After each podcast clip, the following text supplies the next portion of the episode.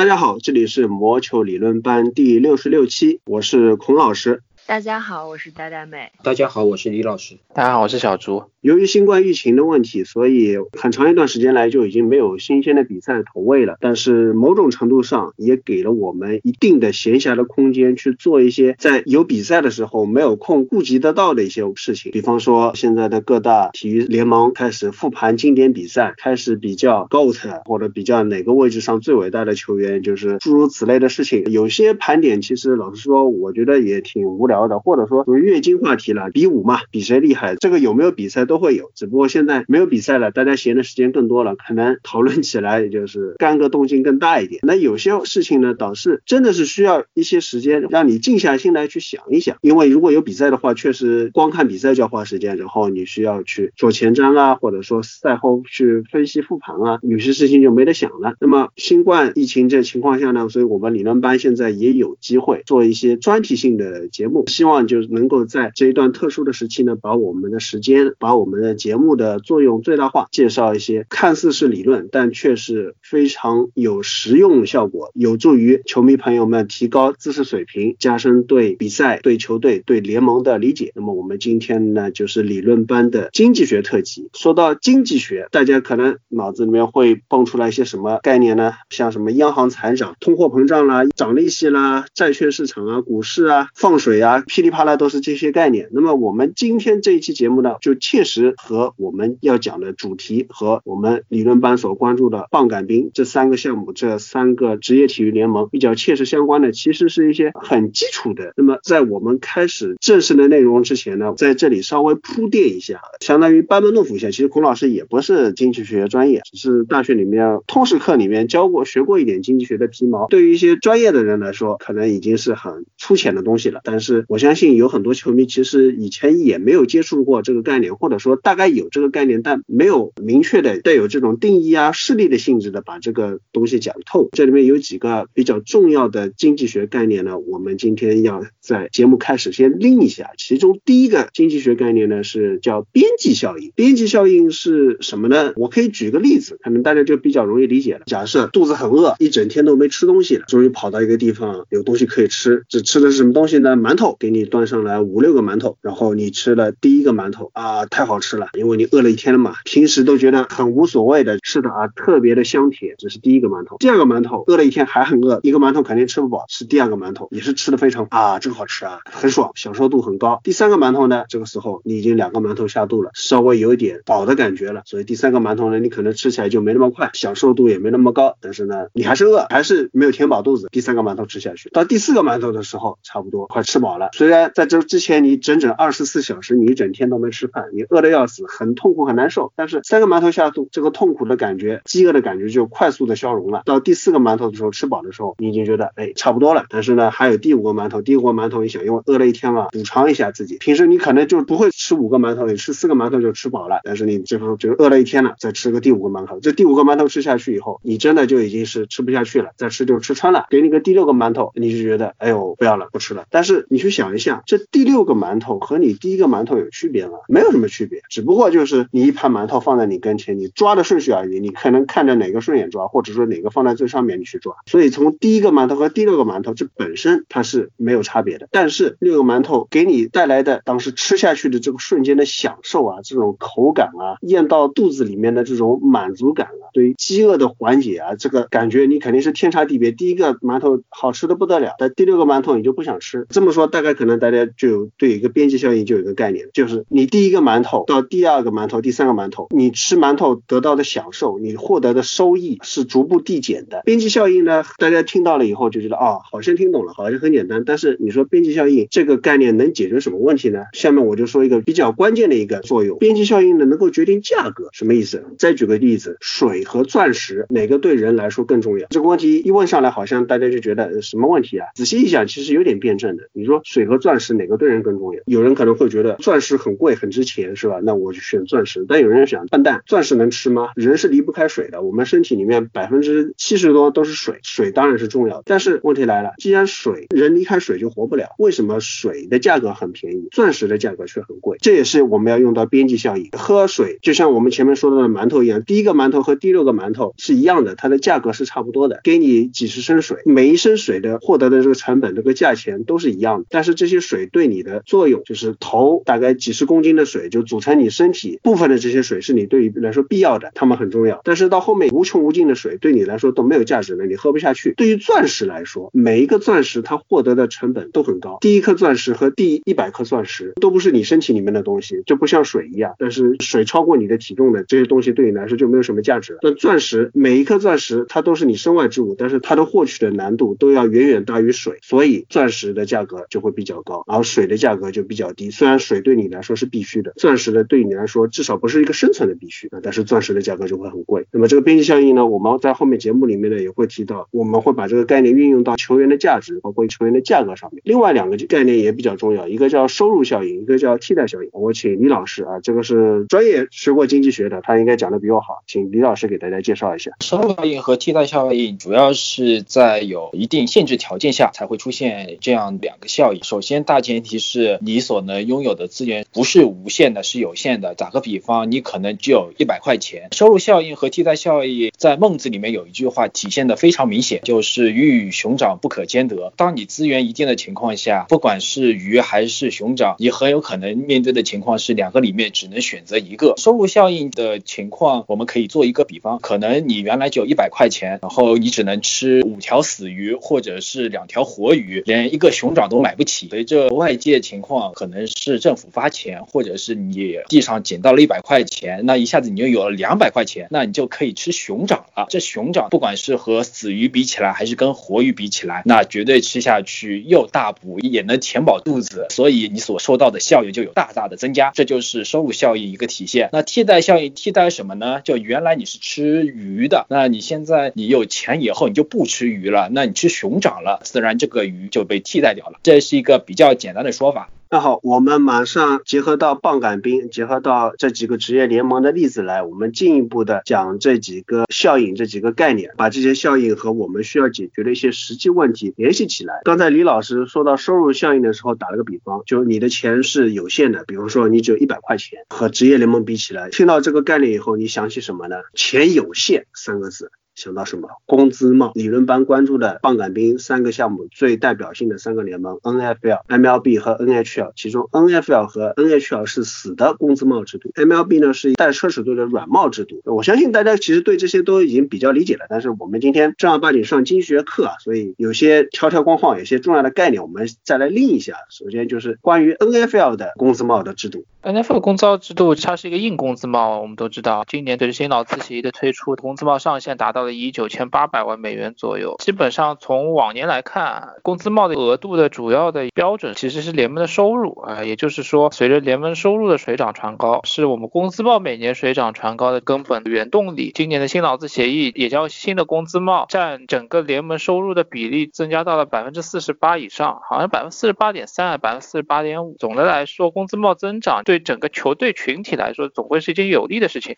因为球队可以有更多的空间寻找更多的球。员，或者是寻找更有价值、更值钱、工资更高的球员。对球员群体来说，当然饼越摊越大。对他们来说，每个球员能赚的钱在微观上也是越来越多的。基本上，NFL 工资帽就是个这样的情况。NHL 也是硬工资帽，这个和 NFL 也是比较相似的。工资帽的增长主要是依靠联盟收入的增长。过往从零四零五赛季停摆之后，联盟确定了这个硬工资帽以来，每一年工资帽都会有一定的上涨幅度。然后在一九二零赛季，工资帽是八千一百五十万，最低工资的限制是六千零二十万。每支球队的球员薪水的支出必须是在这样一个范围当中。由于新冠疫情等一些列的影响，可能下个赛季工资帽可能不会上涨，甚至还有可能会缩水。这个对于球员的收入，包括球队的运营，都会有着比较大的影响。MLB 的工资帽是上一次劳资谈判所签订的协议所定下来的。现在这个赛季 MLB 的软奢侈税线是两亿零八百万美元。不过，尤其是最近一次劳资协议谈判当中，联盟也借鉴了其他联盟，诸如像 NBA 的分层奢侈税的处罚条款。一支球队的工资总额触发了分级的奢奢侈税线以后，联盟会根据超税金额予以不同程度的处罚。最重一级不但是是要对超额部分征收高额的奢侈税，同时还将罚没未来一年的高轮次选选秀签。所以，综上三个联盟比较起来，NFL 是硬工资帽，所以基本联盟各支球队工资总额相对来说比较平均，不会有球队为了战绩故意超奢侈税线，形成一超多强的局面。但是，像软工资帽的联盟，如 MLB 就容易出现这样的情况，有些处于争冠期的球队。急于出成绩，所以会在一段时间内特意的多招揽出色的球员，或者是高薪留下队里的实力球员，推高球队整体的薪资总额，超越奢侈税线，甚至有愿意花钱的老板会肆无忌惮的收下联盟给他的奢侈税的账单，几十年如一日的为联盟及联盟里其他中小市场的球队做出贡献，因而 ML 奢侈税的条款不但是让大球队愿意出成。绩的球队能够通过加大投入的方式争取更好的成绩，同时也为联盟中中下游的球队在财政公平方面会有缓解，能让中小球队能够得到额外的经济来源，帮助他们改善球队面临的财政并不宽裕的窘境。就像我们刚才提到的，NFL 和 NHL 它作为硬帽制度，某种程度上来说讲收入效应可能就体现的不太明显。MLB 里面收入效应说白了就是。我收入高，我能花的钱就多；我收入低，我能花的钱就少。所以在 MLB 里面，我们可以通常听到很多概念，就大市场球队、小市场球队。那虽然同样的概念在 NFL 里面和 NHL 里面也是一样的，但是我们不太会很频繁的听到这个概念。为什么？因为就是硬工资嘛，甚至于像 NHL 它还是有地板的，所以每个球队他花的钱大致上都是差不多的。虽然不同的球队他赚钱能力是不一样，像牛仔美国之队，福布斯估值五十多亿，吓死人了，但是他能。花的钱也就这么多，他不能超过这个硬工资帽。我们后面会提到 Jerry Jones 这么一个阔气的老板，对他的这个爱将 Dark Prescott 续约问题是抓耳挠腮。为什么？因为他只能花这么多钱，他兜里钱再多，他花不出去，工资帽限制住了他。那在 MLB 里面，我们会能听到更多的大市场球队概念、小市场球队概念，就像福布斯估值跟牛仔差不多的洋基，那就不一样了。就李老师刚才说的这个数十年如一日的花钱，这真的是这种概念。和像光芒这样的球队比起来，光芒这种就是实在。是太可怜了啊！就是在光芒这种球队，他开始进入争冠周期，准备愿意花钱的时候，就李老师刚才说的这段我听笑了。对于有些球队来说，他要进入争冠周期了，他开始破奢侈税帽了，是吧？那光芒这个种球队，他进入争冠周期以后，他花的钱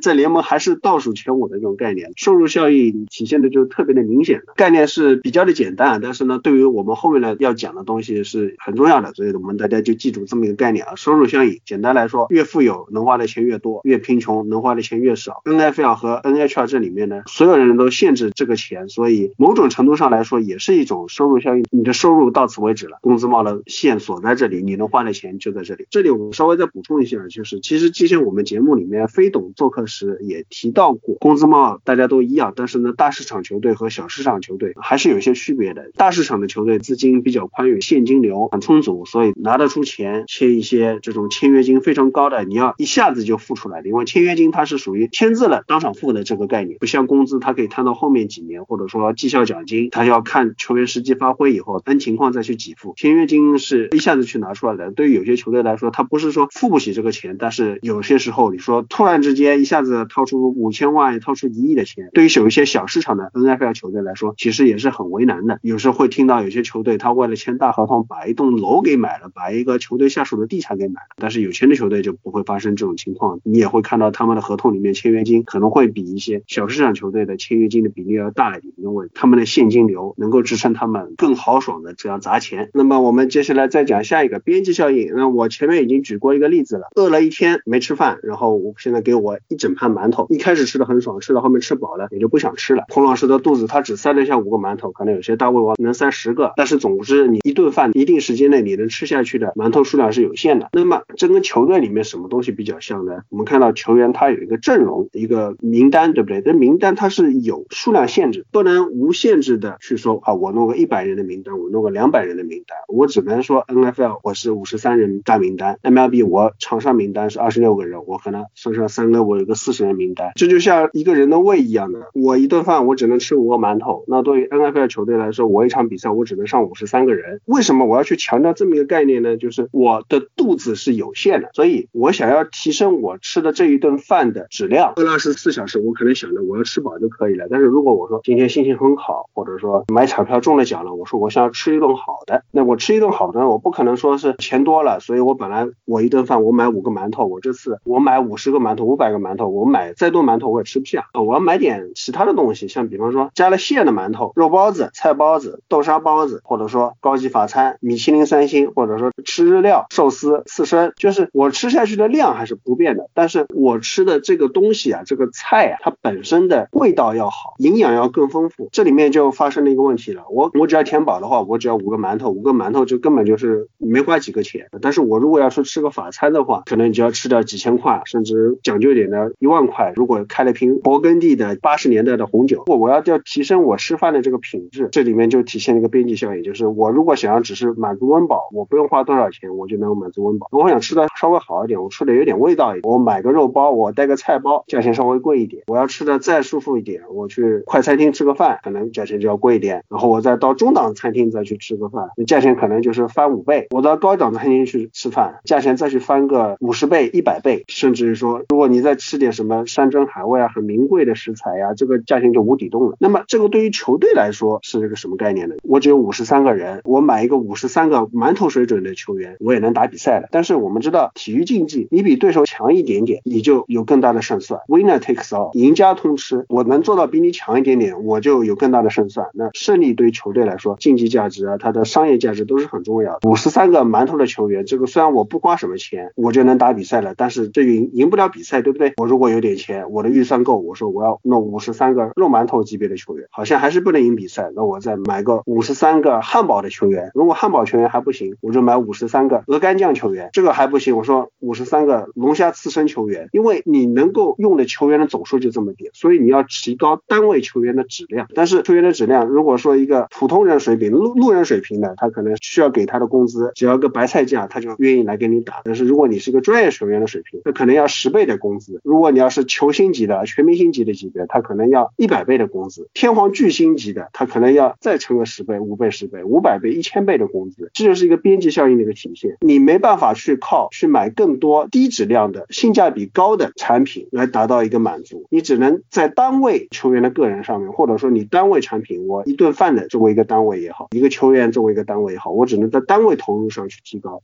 你说这个法餐一万块和中档的中餐馆花五百块吃，你说这个一万块的法餐，它的享受能够到中餐馆的二十倍吗？我觉得是到不了，你可能只有两倍的区别。你吃顿中餐，你得到的满足度是五十；你吃个三星级法餐，你得到满足度是一百。但是你付出的金钱的价值可能是几十倍的差别。那对于球员来说也是一样的。如果你想要一个普通的球员，他的战斗力是五十，可能不用太多的钱，你只用是一个入门的合同，undrafted 的都都没有选秀的这个球员的很低的薪水就能打发他。但是你说不行，这样子我赢不了比赛，太渣了，我要一个好的球员，那你一下子就可能是一个一百万、五百万、一千万的这个价格，你要用贵很多的价钱，你才能在这个位置上去提升，把他的战斗力从路人级别从五十的级别提升到一百，提升到一百一、一百二，就为了比对手去强一点。这也是为什么一个球员他水平比较高，但是他的薪水增幅和他的绝对的实力的水平，就如果我们能够把它量化的话，一个战斗力为六七十的一个球员和一个战斗力为五十的球员的相比，他的薪水的差异全部是七十除以五十啊，一点四倍，他可能就是翻个两倍，翻个三倍。如果是一个战斗力为八十，战斗力为一百，比一个路人水平要高出那么多的级别，它就是几十倍的价格的差别。因为你只有这么一个坑，你要在有限的范围内，你要尽可能的提升你的球队的战斗力。就像你吃一顿饭，你的胃的容量有限，你要尽可能提升这一顿饭，你要付出的边际的成本。你每增加一点点享受，你每增加一点球队战斗力，你付出的代价会是急剧增加。这个是边际效应很明显的在竞技体育里面的一个作用。刚刚孔老师提到了一个比较重要的球员价值的性价比这个概念，可以借这个再往下引申一下。SABR 他们做过一个类似的研究，他们发觉其实每支球队它最成功的关键是因为那支球队它有足够的便宜的年轻球员。这些年轻球员说白了就像包身工一样，拿着最低等的合同，但是他们在场上的表现不比联盟那些十年的老将差，甚至比他们还要好。因而，往往大联盟里那些成绩比较好的球队就靠着压榨这些年轻苦力的剩余价值，然后以此来胜出，利用他们腾出的薪资空间来做更大范围、更大强度的补强，使他们可以超过其他球队。所以在联盟里可以做一个假设：如果洛杉矶天使愿意拿 Mike Trout 和坦帕湾光芒换 Vander Franco，坦帕湾光芒撇开财政的因素，坦帕湾光芒应该是拒绝的。为什么？因为虽然 Mike Trout 是联盟第一人，未来在 MLB 的历史上也是一个数一数二的人物，但是现在 Franco 他可以说也是一个天资非常优异的球员。更更关键的是，Franco 虽然说现在没有登上大联盟，但是大家预计他未来在大联盟会成为一个长时间的非常可靠的基石球员。虽然他可能高度不如 Mike Trout 那么高，但是要考虑到现在 Mike Trout 身背了还是一个联盟历史最大的一份合同。虽然 Mike Trout 他他本身的表现已经是可以让这份合同变得超值，但是和 Franco 比起来，那还是 Franco 现在这个包身工合同更加超值一点。谈完了性价比，自然而然的就衍生到下一个问题，就是当一支球队签下一名球员，诸如我们拿洛杉矶道奇做例子，这个休赛期他们从波士顿红袜换来了红袜的头牌明星 Mookie Betts，大家看到这消息就说，哇，道奇这个阵容本来已经是群星璀璨，现在又来 Mookie Betts，是不是下个赛季道奇就没人挡得住神挡杀神，佛挡杀佛了呢？但大家可能还要看到道奇签下了 Mookie Betts 之后，他们另外一个需要转手做的事情就是要把 Jack Peterson 换走，但是因为一波三折，各式各样的原因，Jack Peterson 现在换到天使的这个交易似乎有所耽搁，因而从替代效益来看，当你从外部得到一定程度的补强的同时，你所得到的这个补强的效应，并不能完全的百分之百的可以反映到你的阵容里面，因为你在补强的同时，你需要舍阵容内部的原有的效应，例如你签下 Mookie Betts，你得到了一年大约六到七胜的成绩，但是你同位置本身你这个球员他就能贡献三胜左右的成绩的话，其实道奇本身的阵容深度、阵容提升只有四胜左右，还要牵扯到这次交易里面各式各样其他的变化，尤其是道奇还把前田健太换走了。综合考量，在这笔交易很有可能道奇到最后并不是那个能笑到最后的球队。那当然也不排除这样的情况：一支球队从外部签来一名球员，然后这位球员到队以后和球队发生了非常良好的化学反应，因而他可能之前大家对他的预估是只是一个一到两胜的球员，但是他来到新球队以后和这支新球队八字贴合，他能为新球队做出的贡献就翻了番。那这样他的替代效益相对于就非常非常低了。要说替代效益在什么情况下比较大，什么情况比较小呢？那就牵扯到这个球队的架构。如果这支球球队本身这个位置是以他们的弱点，那他从外界签一名球员，或许他的实力并不是明星级别，但是他对球队整体的提升的幅度远比球队在已经是强点的位置在追求更高级别的升级，它所带来的效应要高得多。这里其实又已经牵扯到了边际效应的问题。一般从边际效应理论来说，如果同样的两个要素，边际一般都是选择哪个要素它的边际效应越大，那就建议在那个要素做更大的投资，因为这样的回报会更大。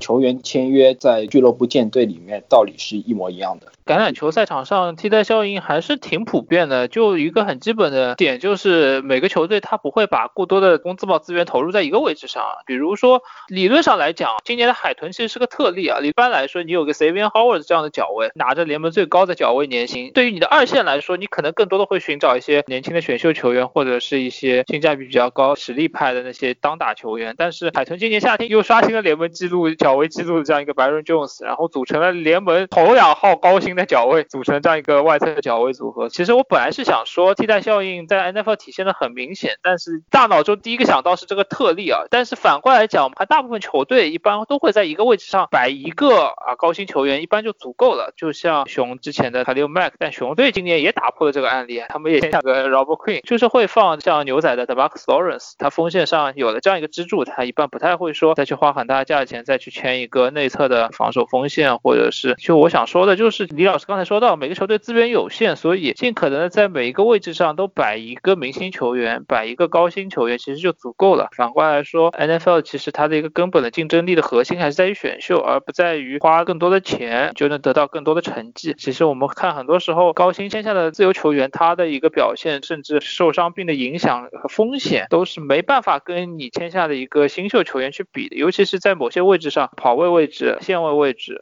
很多时候选到的新秀，他基本上处于一个他自己的生涯周期的巅峰，而不是那些已经打了四五年的跑位，或者是打了四五年的线位，他的身体可能已经接近了他的一个临界点。从这个角度上来说，能体现一些。其实，在 NHL 当中，因为冰球的位置比较少嘛，简单分的话，就前锋、后卫、门将，最多再把边锋和中锋都区分开。所以，首先一般就不会说是哪一个位置，然后在市场上哄抬物价，然后在一些球队在这个位置上就没有什么人可以选啊这样的情况。在冰球比赛当中，前锋一般都是非常吸引大家注意力的位置，但是在 NHL 门将以及后卫，无论是在工资帽时代之前。前还是现在都有很多可以拿到队内最高薪水，乃至于这种联盟前五的高薪的球员。然后门将呢，可能是一个比较特殊的位置。嗯，当然了，所有项目所有位置的顶级球员都是一样的这个稀缺的资源。刚才也提到了这方面的内容。但是门将本来人就少，这个位置又比较玄学，所以即使是生涯总评还不错的门将，在不同年份之间可能表现出来的差异也是非常巨大的。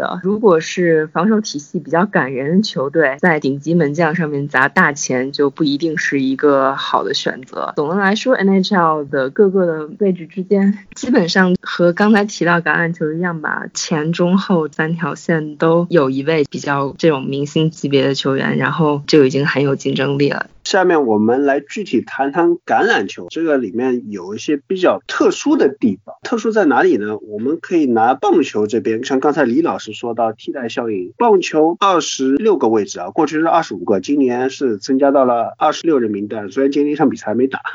二十六个人互相之间很多作用是共通的，先发投手五个人，那五个人能力有上有差异，但他做的事情都是一样的。常规赛先发投球，到季后赛可能你缩减到三个人或者四个人。牛棚投手绝大多数工作也是比较同质化的，就最多是最好的几个，你可能是八局的布局投手，九局的终结者。然后野手在进攻端其其实他们做的都是一样的事情，基本上就是你的打击稍微可能有些跑得快的，可能他在进攻里面稍微会扮演一些，就是在跑垒。上它的作用会更大一点。那总的来说，其实进攻上做的事情大家都差不多，防守上可能有点差异。大致区分捕手、内野手，或者说角落内野手、中路内野手、二游。角落内野手是一垒和三垒。外野手，外野手的话，可能你大概可以分为中外野手要求相对高一点，和角落外野手要求相对低一点。那基本上他这些球员同质化就比较高，而且每个球员与球员之间他的上场的时间啊，他做出来这个表现贡献大致上是差不多的。投手里面，先发投手因为吃的局数工作量会比较多，牛棚投手他总的局数会小一点。野手其实基本上你先发阵容里面大家打击的次数是差不多的。然后 NHL 里面会有说进攻锋线 Top Six，或者说后卫有 Top Four，十二个前锋里面有六个前锋，他的工作量是差不多的，都比较多。剩下来 Bottom Six 前锋他的工作量会稍微小一点。然后像后卫的话也是前四四个 Top Four，六个后卫当中的前四个可能工作量是差不多的。然后门将分一门和二门，有些球队可能一门二门差的比较多，一门可能一年要打到。六十场比较糙，有些门将他可能一年他打五十场，或者说他一门二门其实区分的不是很清楚。但是橄榄球里面啊有一个位置我们要单独把它拎出来，就我不用说大家都想到的就是四分卫。四分卫可以说是我们说棒杆兵这个几个项目里面，他单个人对比赛掌控是最大的。橄榄球可以分为进攻组和防守组啊，特天组也有一定的比重，相对来说就要比进攻组和防守组要稍微小很多。而四分卫他对于进攻组里面他是一个绝对主导权的一个球员。基本上是每一档 snap 四分卫他都要持球，而且如果是传球的进攻，那四分卫势必就是一个非常重要的一个角色。哪怕只是跑球进攻，那四分卫扮演的角色也不少。他可能说 RPO 做一些 fake，或者说他自己可以跑，所以他四分卫作为单个球员里，他能对比赛的影响是非常非常大。所以四分卫的价格，它的溢价能能力也是不仅仅是橄榄球，不仅仅是 NFL，它是三个联盟里面，它都可以说溢价的能力是极为特殊的。我这里可以再给大家强调一个概念，NFL 是四大联盟里面它球员均薪最低的啊，虽然它的联盟总收入是最高的，球员总数多，所以均薪低，这个很好理解。但是 NFL 的四分卫的球员，他的薪水可以非常的高，高到 NHL 球员根本无法企及的地步，也是除非是超级巨星的 MLB 球员才能企及的这个薪资的高度，三千万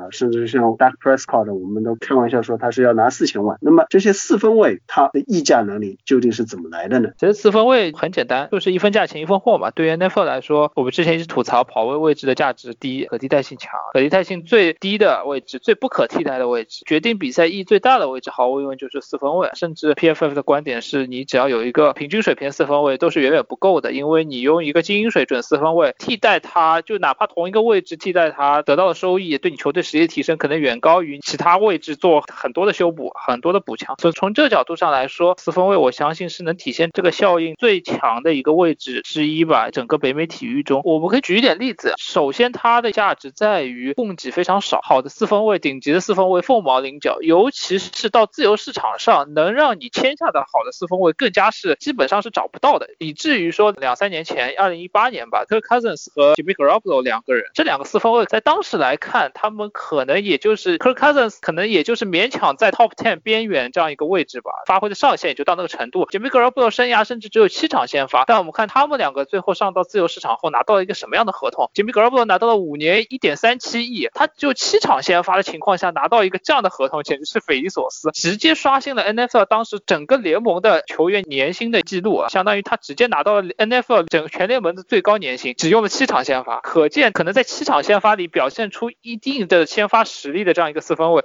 一旦到了自由市场上，一旦有一个教练凯山的很能对他有青睐，然后觉得他是适合自己体系的人选，一旦有需求以后，他能产生怎么样的价值？另外一个就 Kirk Cousins 三年八千四百万的保障被吐槽了整整三年，终于 Kirk Cousins 两次带队打进季后赛，可以说是一定意义上闭上了这些质疑者的嘴巴。但是我们也可以看到这样一个四分卫被很多人吐槽，也称不上是说最精英级别的这样一个 Kirk Cousins，他在红皮的表现虽然可以说非常不错，但是我们也知道他可能在当时并不是被广泛认可，它可以值那么大的价钱。但是也就是因为它在一个极其稀缺的位置上能拿出一个相对稳定和相对不错的表现，它就能值那么多钱。反过来看，我们知道一个防守后卫甚至一个进攻锋线，他们要拿到两千万年薪简直是天方夜谭，以至于今年防守后卫最新的年薪也就是千八百万这样一个区间。所以我们可以看到四分卫根本的一个价值在于，首先它很重要，其次它特别少。我觉得这是导致四分卫溢价能力集中体现。我们也可以看到今年 Dak Prescott，其实这里可以解释一下这个问题，就为什么很多人一直说 Dak price 值不值？其实我们知道球员合同谈判中这个四分卫值不值，我相信是一个球队和球员都不会去主要考虑的问题。为什么？因为到了谈判的环境，只有谁的筹码更多，谁的溢价能力更强，而不是说值不值的问题。没有一个球员他的合同是可以真正客观反映他的公允价值，因为它不是一个商品或者是交易标的，它是一个谈判这个情况下产生的这个价值。如果一个很烂很烂的四分卫，他可能根本不值一千万年薪，但是可能明天就要开赛了，在这样一个情况下，球队没有他就没有人打四分卫的情况下，我相信他要五千万都会有球队给他。举一个这样极端的例子来表明 d a k Prescott 在当下情况下，他占据的一个位置是在在谈判中一个主导的位置，以至于牛仔队之前也说他多次强调 d a k Prescott 是球队未来。当然反过来看 d a k Prescott 年轻有为，他这样一个励志的故事，他这么多年持续进步的表现，他在更衣室里的这样一种领袖作用，所有球员都买他的账，包括他的一个这样的形象，上赛季的发挥体现出他在口袋外 make play 的能力，这么多具备附加值的点，加起来是牛仔不愿意做其他选择的原因的一部分。但反过来看 d a k Prescott 有今天的位置，也是因为牛仔把拖到今天的位置，一直迟迟不给他大合同续约，想要再验证他的表现，以至于他不断的验证自己表现之后，牛仔的选择越来越少，然后 d a k Prescott 团队可以越来越有恃无恐的占据这个制高点来要价，加上今年的新的工资帽又有大幅增加，加上今年休赛期又压缩，牛仔可以说根本没有什么别的其他选项。在这样情况下，可以想象，如果牛仔没有其他选项的情况下 d a k Prescott 当然可以坐地起价。我相信他要四千五百万，牛仔真的能不给吗？到下赛季初谁来打这个四分卫？就相比较他们忍痛放弃这样一位已经培养了整整四年，打出相当不错的成绩，刷新了很多和联盟整个呃历史上最佳四分卫平齐的这样一些数据记录，包括前多少场达阵啊，包括生涯前三年的胜率啊，等等等等，这样一些数据在面前的时候，牛仔没有其他选项情况下，只能被 d a k Prescott 坐地起价。我相相信这也是能体现一个替代性问题一个案例吧。在这个情况下，我觉得双方达成协议可能只是时间问题，但是牛仔想要在价格上再得到一些空间，得到一些妥协，我觉得是一个不太现实的问题，以至于这个休赛季牛仔又只能继续拖字大法，给他一个 franchise tag，把他以标签的方式留在队内，这也是四分位居卖方市场的一个案例。说到 d Prescott 啊，大家老被 Q 是吧？四千万啊，我们戴老师还做了一系列的 Prescott 的表情包，什么四千万我来了啊，我的四千万呢，三千五百万不够塞牙缝啊。如果你还没有看到这些表情包的话，到微博上去找戴老师的微博，加入戴老师表情包群，提取 Prescott 讨薪表情包。就是说 Prescott 他一直是一个在四分卫要价方面例子。反过来有个例子也经常被 Q，他就是谁呢？Tom Brady。大家都喜欢开玩笑说，这是他本人的原话，就是我老婆赚钱多，是吧？吉娘娘可能是模特界的数一数二，或者说是模特界的 GOAT。既然这样一位老婆赚的比我多，所以 Tom Brady 可以说我少赚一点无所谓。那他少赚一点呢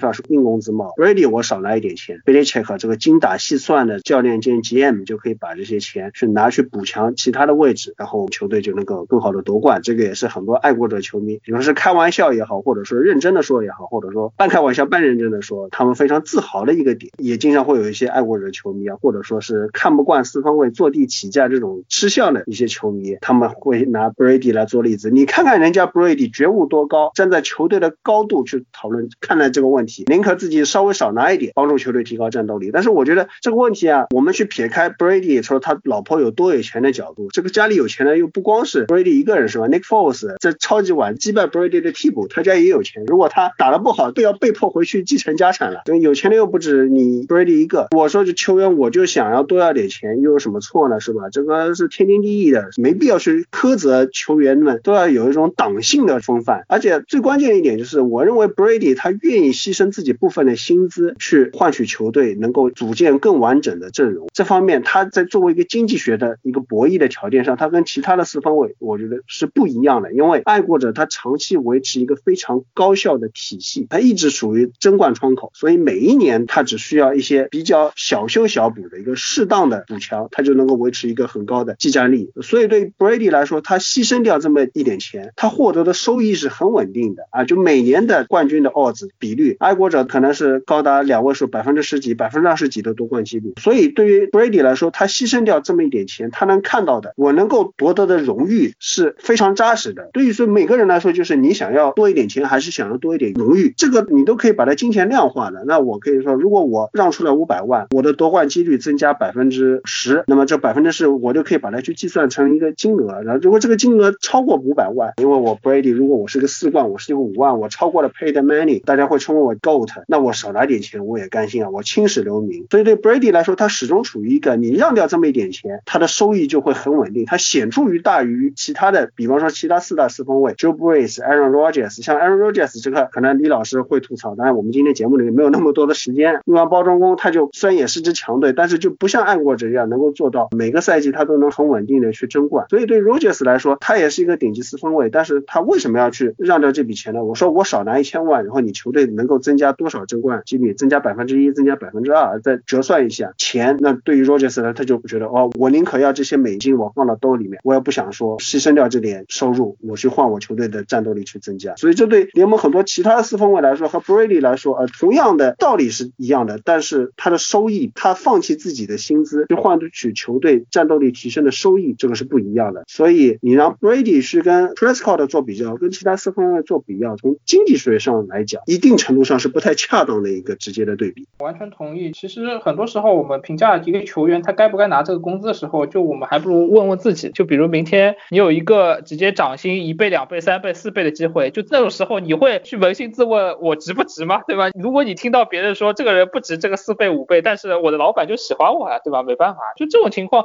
其实你就已很好理解了，就是为什么很多球员他会拿到这样一个价值。首先，因为你可能不可替代，其次因为很多别的原因，或者说老板就愿意给你。就反过来来讲，胡老师刚才提到一点，就是人不为己，天诛地灭，本来就是工作的事情，打球打四分卫也是一份工作，对吗？我能拿多少钱是由市场，是由我的经理，是由老板决定的。很多时候我没必要去一个球员没必要去考虑别的事情。从某种意义上来说，Brady 是爱国者过去的王朝，他做出的贡献可以说是非常突出的。从这个角度来看，他其实没有任何必要去在薪水上做出妥协，因为他该拿多少钱，首先和球队的管理没有任何问题，其次和球队的成绩并不能说有直接的强烈的正相关。换句话讲，球队建队如何，球队实力如何，他的这是这并不是 Brady 工作范畴里的，不是他拿着他的工资他需要去考虑的事情。Brady 大可以拿着三千五百万年薪，我能打出这样的表现，我对得起自己每一分钱，然后把建队的事情去交给总经理 Bill Belichick 去做。但是他并没有，他去做出了他超出他职权范围里的事情，他愿意选择去降薪去考虑他本不该他考虑的事情。球队的成绩，球队的建队更多的是总经理的工作，而不是四分卫的工作。当我们分清了这一点之后，我们会理解 Brady 他一直委屈自己去做出他分外的事情，去为这支球队的竞争力去考虑。对于一个四分卫来讲，是多么值得尊敬的一件事情，因为这些本不应该是他分内的去考虑的事情。反过来讲，我觉得 Dak Prescott 利用他当下的情况，为他赚得一份可能破纪录的大合同也好，你可以说为他的家庭挣的这份大合同，也可以说为他整个二十多年的生涯的努力、人生的目标去追求这样一份大合同，都是无可厚非的。他有这个机会摆在他面前，他挣这份钱，觉得没有任何何必要去质疑这一点。而且他既然已经处在这个处境，我相信就像我刚开始提的，没有人扪心自问，如果有这样一份机会放在你面前，没有人会去退缩，站在一个旁人角度分析我到底值不值。在谈判当中，永远只是一当中的一个框架里的一个事情。只要你有筹码，你就能赢；只要你没有筹码，你就没有议价能力。所以谈判归根结底，它是一个讲究筹码、一个 leverage 的东西，而不是讲究值不值的东西。所以说，我们会发现，体育联盟里很多时候的合同都是由它的特殊情况决定的。包括前面提到的 Jimmy Garoppolo 和 Kirk Cousins，在当下情况，他们相比 Brady 两千五百万、两千多万、一千八百万的年薪，Kirk Cousins 能值两千八百万吗？显然是不值的。但是为什么维京人要给他这份合同？因为在当下情况下，除了 Cousins，他们没有别的更好的选择了。他们想要争冠，只能签下 Kirk Cousins，那 Kirk Cousins 就可以坐地起价。维京人只能以符合他、以符合双方需求的一个相对公允的价码来签下 Kirk Cousins，来给球队增加必不可少的竞争力。所以从这个角度上来讲，Tom Brady 他过去牺牲自己合同的一个行为，我觉得是非常值得尊敬的，或者说是其实就相当于一个没有任何必要的自我牺牲，换取一个大局，甚至这个大局你牺牲了都不一定能达到。所以从这个意义上来讲，我们不从竞技上考虑，不从别的方面去考虑，Tom Brady 对于爱国者过去的王朝的一个成绩，他的这方面的金钱上的牺牲啊，做出的这些贡献，我觉得都是不可忽视的。反过来来看，球员啊打球，他赚取的名望，他在场上流血流汗的表现，真的到了 payday，真的到了达到符合他表现的合同，我觉得这一点是没有争议、无可厚非的。甚至去年 Melvin Gordon 他们到了生涯最关键的时候，该他们挣钱的时候，他们选择罢训，我觉得也是我刚才说的另一个极端的体现，就是到了该你争取自己利益的时候，一定不能后退，而是应该去争取自己的符合自己的一个市场价值的一一份合同，对得起自己的过去的付出，也来对得起自己整个职业生涯的定位。至于结果如何，像 Le'Veon Bell 他可能相对来说他获得了一定的回报，来给他多伤的这个位置，包括他高风险的一个生涯获得一份很好的保障。Melvin Gordon 可能他就没有那么幸运，不仅闪电没有给他续约，而且他拖着带伤的身体，他可能只能拿到 Todd Gurley 合同的一半啊。虽然相对来说从短期内来看，放在特定环境下来看，他能拿到这一千四百万全保障去到野马，也算是一个小成功了。但是和其他几位比起来，他的罢训可能成效相对来说没有那么凸显。但是我们可以看到，球员他们也是承担了很多风险，他们也是做过很多付出。真的到了，尤其是这样一些高风险的位置，某种意义上可以更多站在球员角度去考虑。如果他一个职业生涯他只赚到了一个新秀合同，他要退役，我觉得这从他的一个收益，从他可以拿到的预期上来讲，毫无疑问是远远不足的。所以反过来看，相信随着 N F 工资帽的上涨，未来越来越大的合同，越来越贵的球员层出不穷的出现。到时候我相信，如果球迷带着这样的眼光和价值观去看待这样的一些事情，更多的把一些每一笔独立的交易看作一个小的谈判，而不是把它放在一个大局下去评判它的一个价值比较。我相信这是个比较可客观的立场，比较价值怎么样，这都是总经理的或者是一些球队管理者的工作，而不是旁人有权去指摘的。但反过来看，我觉得球迷的乐趣也在这里吧。说到底，看球也是个娱乐和吐槽嘛，所以认清这个事实，很多时候会有益于我们去评判 NFL 中的一些交易的发生到底背后的真相是什么。其实小朱老师说着说着，已经从四分位说到非四分位位置了，这个也是我接下来准备要提到的。那么我们刚才四分位是单独拎出来说，它的非常的特殊啊，一个球队它只能有一个先发四分位，而且四分位它有一个特点，我觉得还要再跟大家去强调一下啊，因为你在球场上里面，你正常情况下你只能去先发一个四分位，如果他不受伤，你都不会把他换下来，或者说只要他打的不是特别拉垮，你都不会把他换下来。就像我们提到像 Tom Brady，他在爱国者的时候，他原来的这个先发四分是 Bledsoe，呃，Bledsoe 他不受伤的话，可能 Brady 他是一直没有出过征战，Bledsoe 他也是一个球队基石四分卫，也经过 Pro Bowl，在离开爱国者以后，也有把球队 carry 进季后赛的表现。四分卫他这个比较 tricky 的地方就是，你选到一个你觉得是可以用的四分卫，或者说你能找到的四分卫里面是最好的一个四分卫以后，你就会一直用他，不会轻易去把位置交到其他人手里。但是你说橄榄球场的其他位置也好，或者说像 MLB 啊、NHL 的这个联盟来说。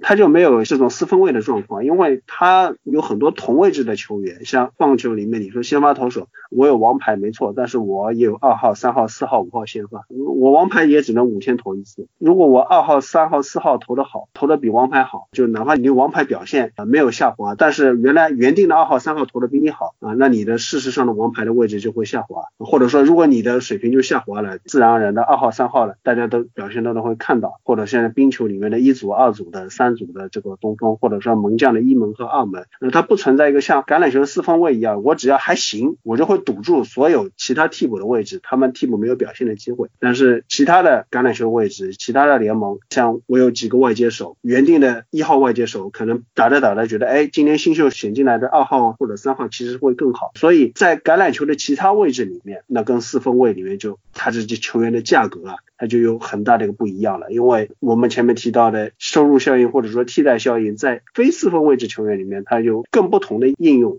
当然，在说这些偏向于自由市场呢，偏向于这个大价值合同之前呢，我要另一个点呢，就是小周老师刚才也提过了，对 NFL 球队舰队来说非常重要的，其实 MLB、NHL 也都一样的，那就是新秀合同它的重要性。对，就是其实从新的劳资协议来看，这个新秀合同的收入效应可能会越来越凸显，就是因为我我们知道刚才说了，所有位置的薪水可能会随着工资帽增长越来越高，但是新秀合同它的一个相对低薪的一个性价比很高的这样。一段四到五年，利用新秀球员的空间，可以说它的价值就相对来说就凸显出来了。所以说，对于一些跑位这样的位置来说，我们看这次劳资协议中并没有说给新秀合同的金额有一些起码披露出来是没有实质上的金额提升。所以，对于像跑位这样的位置，我们说它的生涯周期可能很提前，他的生涯寿命可能很短，他的巅峰比较短，就可能对于他们的利益来说，要在未来十年接受这样的我们说的难听。点可以接受这样的同工合同的压榨，我觉得其实对于一些球员个体来说，他们的日子可能越来越难过了。就像上次说的，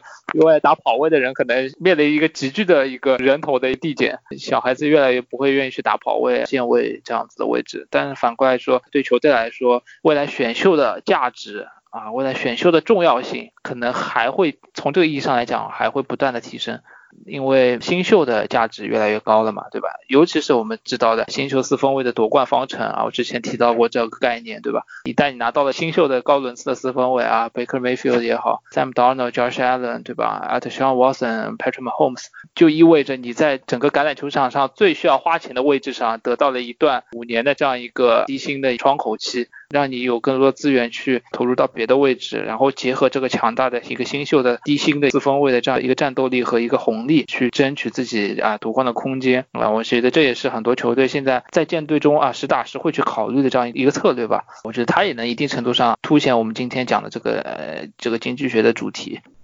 在 NHL 当中，因为从位置上来说，也并没有哪一个位置就是对球队的影响像四分卫对 NFL 球队那么大，所以说同工合同其实这个是很重要，但也没有重要到一定要抓紧某一个位置最厉害的球员他的同工合同去争冠这样一个程度。而且像后卫以及门将球员一般都成熟的比较晚，一般都是等到他的新秀合同到期，然后球队再去考虑和这个受限制自由球员。再去续约这样一个事情，但是对于一支已经到了争冠窗口的球队来说，如果还比较幸运，就是有一些非常好的新秀球员。毕竟，因为如果你长期处在争冠窗口的话，很可能你这个签位就经常不是很好。所以这个时候你又有这个非常优秀的新秀，那就确实比较难得。最好能够在这个窗口好好利用一下，去争取冠军。像闪电，像这个棕熊，现在都有这种情况吧，就是。在过去一两年还是有一些这个实力去争冠军的。但是我们就不说这个赛季到现在没有办法再打下去的情况，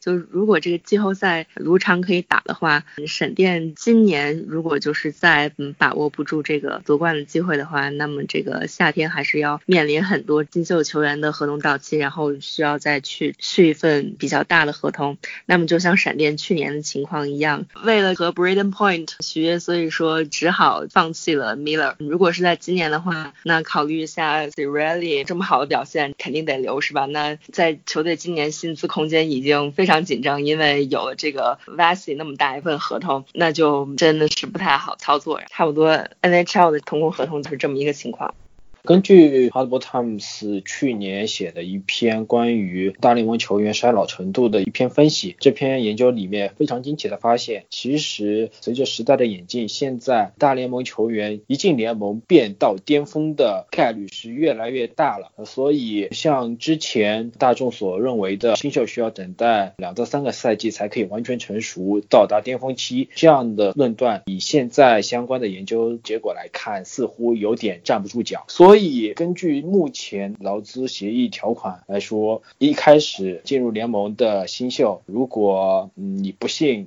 被球队操控了你的上大联盟时间，就像芝加哥小熊的 Chris Bryant 那样，那你很有可能就得白白的为球队可以说是打三年，薪资非常少，干的是皇帝的活，但是拿到手的就是一般宫女的钱这种情况，在新秀的早期会出现的非常明显。所以，对一支 MLB 球队来说，球队系统里面能够不断有合格出色的新秀产出，对于球队整体的建队思路来说是非常重要的。看一下现在联盟二十年间，嗯，像亚特兰大勇士、圣路易斯红雀这样的农场，就是不间断可以长时间的稳定向大联盟输送非常出色的年轻才俊，这其实对这支球队长期有实力可以在分区甚至是在。联联盟里面竞争，这是一个至关重要的条件。当然了，这是一个必要而非充要的条件，因为其他球队也可以通过各种各样的方式，不管是高效的还是低效的，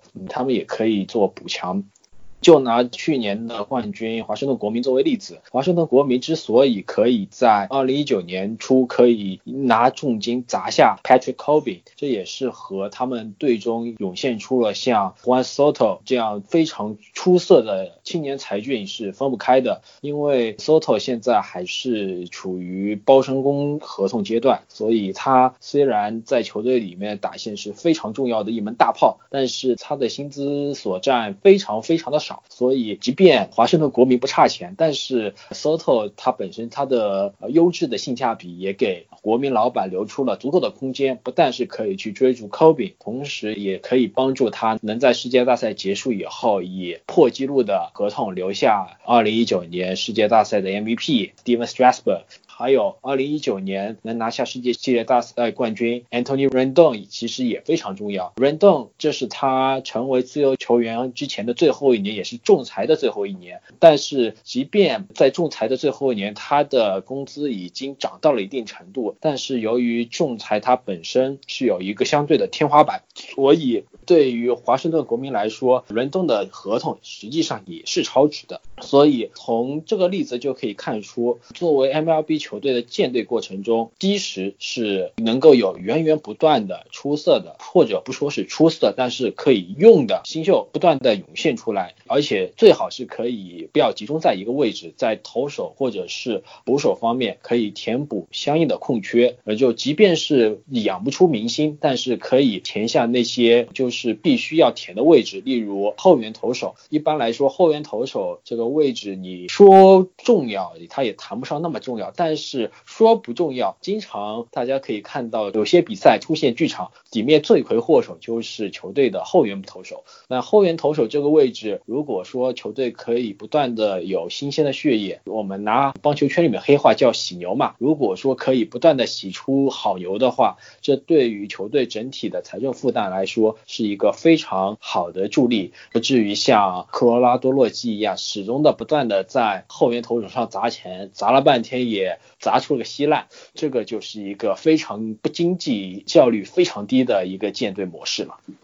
好，我们把这个新秀合同的重要性聊完。其实 NFL、NHL 和 MLB 都很重要，但是重要性的体现点又不一样。那么刚才我们三位老师也说的是非常的详细的。那么我们撇开这个新秀合同这一块，我们再回到 NFL 这里，对于非四分位置球员，新秀合同它体现一个非常高的一个收入效应上面的作用，不用占用你很多薪资空间。但是如果我们撇开这些新秀球员，或者说你已经是相对来说比较低的价格签的球员，那那你球队每年自由市场上还是需要补强。那这种补强的球员呢，往往都有一个问题，就是像我前面提到的，他们的合同价格可能年薪来说不如像 Cousins 这样的自由市场的四分卫啊，动辄是两千多万啊，或者说续约的四分卫可能到三千万，但是也要一千多万、一千五百万这样的价格。所以在一个五十三人分两亿不到的薪资空间的情况下，这些自由球员他其实也可以说是一个人拿了很大的钱。那这个钱也可以说有非常大的溢价了。那么这样的球员在自由市场上，非四分卫的球员去拿这样的合同，当然跑位啊、外接手啊、edge 啊，或者说脚位啊这样的球员拿这样高的薪水，他的合理性在哪里？他是不是值这样的钱？或者说对于球队来说，进行这样的投资，符合不符合他们舰队效益最大化的这么一个前提呢？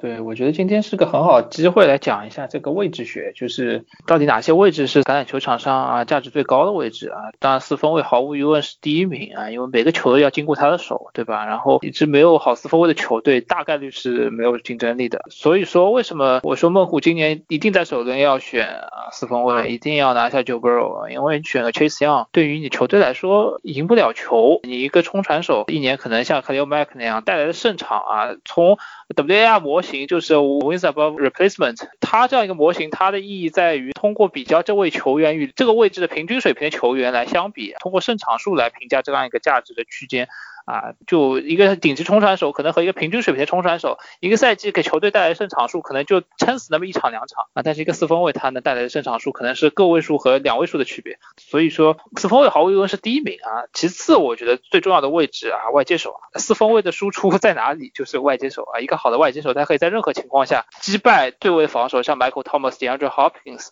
然后拿下的码数应该比一个跑位要击败对位拿下的码数的收益要大得多啊。这也是我们说跑位为什么价值偏低。首先，他的一个输出大部分不取决于他自己，取决于进攻锋线。其次，他能带来的一个边际效应很低。我们上次说了，进攻锋线给你开出的五码，你跑位冲出了五码，那你是一个合格的跑位。一个顶级跑位可能能冲出五点五码啊，你多花了一千万，可能就为了那零点五码嘛，对吗？就这个效益简直就是无法同日而语啊，对吧？所以说跑位位置很低，但外接手很重要。外接手重要的情况下，防守端相应哪个位置重要？就是脚位，对吧？因为脚位它是一个。我们从反向角度来看，防守端能创造一个大收益的球员，因为进攻端他能通过外接手创造一个大码数，创造一个大收益。我们看超级晚上，Sammy Watkins 就那一档，我觉得他都值那一千多万的年薪，对吧？但是如果 Richard Sherman 防下了那一档，他在防守端的价值，他可能完爆那些每一档拼命在前面冲传防跑。所以我们说防守截锋不值钱，因为他们每一档干的活，首先可替代性很强，你就放一个肉墙在那，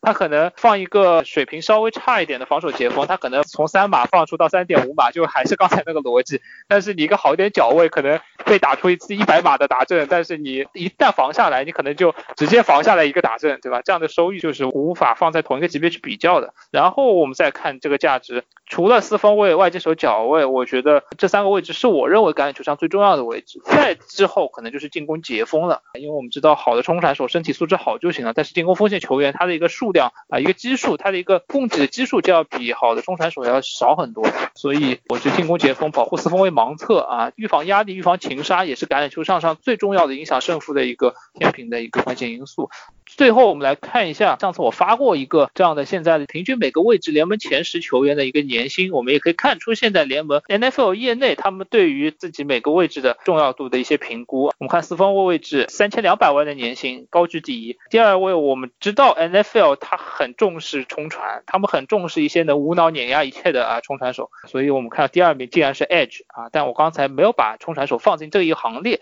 我们这里也可以提一下一些典型的例子，包括我和球迷聊天的时候会提到，乌鸦和爱国者是两个最典型的例子，他们的逻辑比较符合刚才的数据分析学，或者是我刚才提到的一些观念，就是他们习惯于在二线投入巨资，而不在于前线投入巨资，这和我刚才提到的数据是背道而驰的。我们知道很多传统观念的教练，他们认为冲传非常重要，他们认为最好的防传方式是冲传，给四分卫施加压力，减少四分卫的出手时间，是最好的防传的方式。但我之前也提过，最好的防传方式是增加二线球员，因为防传的本质还是要靠二线球员来阻挡你传球的视野，或者是来防下你贴身盯防你的外接手，而不在于冲传。最好的体系，它能够让你的冲传变得一点影响力都没有，它可以尽快出手，像 Tom Brady、像 Drew Brees，他们永远不害怕突袭。为什么？哪里突过来哪里打过去。他们在开球前从哪个方向突过来，他们一切预案都已经做好了。你从左边突过来，我就打左边；你从右边走，就突袭只对于大部分问的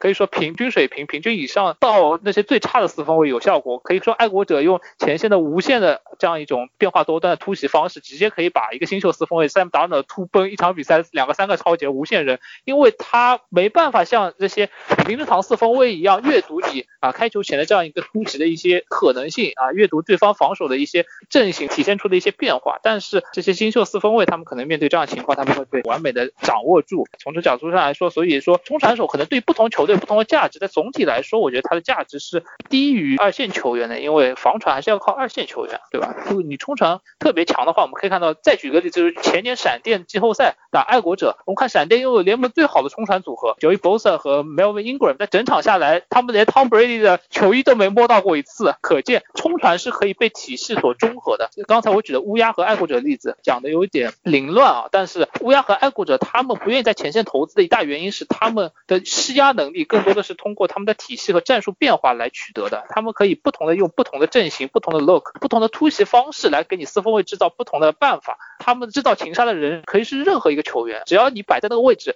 你获得了一个没有人阻挡的一个施压的空间。我相信，就算把你我放在场上，都能对四分卫造成施压，因为你一片坦途直接冲过去就行了，对吧？就从这个意义上来讲，施压的价值就被降到了无限低，因为施压更多是通过教练的一个 scheming 一个体系来创造出来的。二线球的价值就无法法替代。你把一个很差球员放在那，他可能在人盯人中无限被爆，无限被击败。但是一个好的脚位，一个关门脚位，像 Daryl Revis 导王那样的脚位，他能直接给你的战术增加战略上的一个强点，反过来为战术体系打开空间。因为你从战术设计上，你根本不需要去考虑内侧，因为 Daryl Revis 就站在那一边，你只需要把他永远对位对方头号脚位，然后你教练可以去考虑其他所有位置的人员部署。这就是这样一个联盟头号脚位，它能提供给你的一个战略价值，可以说是无限高。可以说这样的脚位，它的价值甚至只逼四分位，因为它基本上你一个。自带体系的作用，所以说综上而言，可能讲的比较凌乱，但是基本上把球场上最重要的位置，它的价值和它价值所在，我觉得大概率讲了一遍。我觉得如果经常看 PFF 的朋友，也能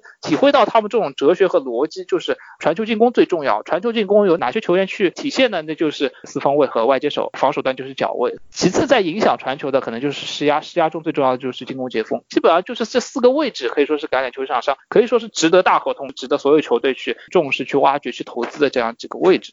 那我们把橄榄球的这个部分聊完以后呢，我们来到了棒球。那说到这里呢，我想跟大家讲一个位机的页面啊，这页面是就是 List of Largest Sports Contracts，是最大的体育合同的榜单。这个 Wiki 的页面是孔老师应该关注了有十年之久吧。我现在给大家报一下这个页面的前十都是哪些人，他的合同都是什么金额啊？第十名 Miguel Cabrera。底特律老虎啊，项目是棒球。二零一六到二零二三年八年，总金额二点四七亿，平均每年三千一百万。第九名 a r o d Alex Rodriguez，球队是德州游骑兵啊，棒球合同年限十年，二零零一年到二零一零年，合同总金额是二点五二亿，平均每年两千五百二十万。这个合同是体育界历史上。第一份破两亿的合同，说到这里，我再顺便说一下，体育史上第一份破亿的合同，现在在已经在这个网页上被挤出去了。本来还是位置挺高的，第一份破亿的合同是一九九六年法拉利签下 Michael Schumacher，那是四年一点二多个亿啊，这个零头我记不清了啊。现在这个合同已经被挤出来了，他这个榜单现在只收录前一百名啊，一百名现在已经难到一点二六亿了。我们接着说啊，第八名的合同，Nora Arado。啊，球队科罗拉多洛基啊，项目是棒球，合同年限二零一九年到二零二六年八年，合同总金额二点六亿。每年三千二百五十万。第七名还是 a r o d 球队是纽约洋基啊，棒球十年合同年限，二零零八年到二零一七年，总金额二点七五亿，平均每年两千七百五十万。这里说明一下，就是 a r o d 两份合同它年限是有重叠的，因为它当时有个 option。a r o d 是在二零零七年它跳出了这个 option，所以是洋基用了一个更大的价码去把它给续约下来。这个 a r o d 当年的二点七五亿合同和二点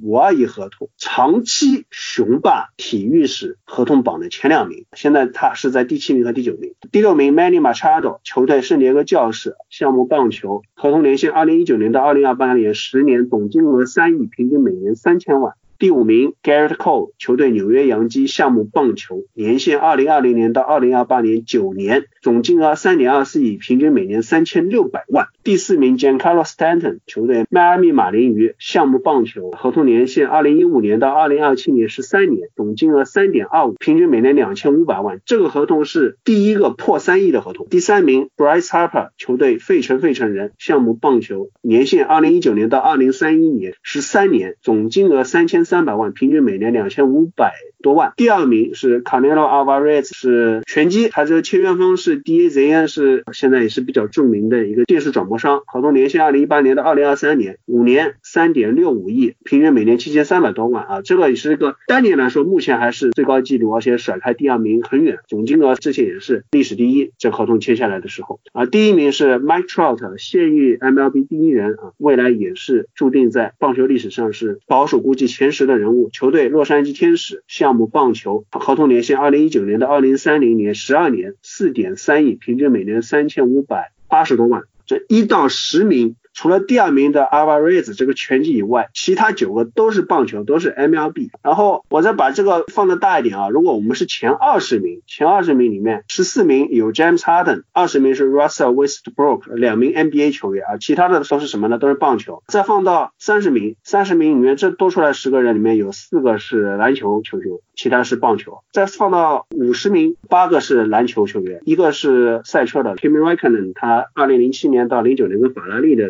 其他的都是棒球，后面的这个榜单太长了，我就不看了。所以说榜单是我当年看的时候难到四十几名，现在已经是到九十五名了，这个一已经挤不进去的这么一个榜单啊。但是我们可以看到，基本上棒球就是在这个榜单上面非常可怕的刷榜。当然 NBA 的战斗力也很强，NBA 也有不少球星能进去，但是跟 MLB 是完全不能企及了。我再提一下 NFL，NFL 目前为止在这个榜单里面排最前面的是谁呀？是谁？Matt Ryan，亚特兰大猎鹰的四分卫，二零一八年到二零二四年的五年的合同，平均每年三千万。他排在第几名？排在第五十五名。那我们前面说的这个四分卫溢价能力很强啊，但是确实很强，当年金额其实挺高，三千万。三千万跑到棒球里面也不多，但是你算合同总年限，你说七年、八年、十年、十二年。这种二亿合同、三亿合同、四亿合同，人类历史上的就是破亿级别合同，就除了一亿是赛车 F1 舒马赫以外，破二亿、破三亿、破四亿都是棒球。为什么这么巨大的合同能够出现在 MLB，会出现在这个棒球球员里面？而且我前面也提到过了，其实棒球球员单个的溢价能力是不能像 NFL 的四分卫一样，四分卫他是主导进攻，那你像 Mike Trout，他现役第一人，但他也只能说每九个打席轮一次，他最多二棒和三棒每年的打席的次数会多一点，他没办法像四。四分位一样，就是每档进攻都参与啊，也不能像 NBA 一样，他可以说一个顶级球星就能 carry 起一个球队，三个顶级球星就躺着夺冠，但是他却能够拿到这么大的合同的金额，这个合理性在哪里？它的原因在哪里？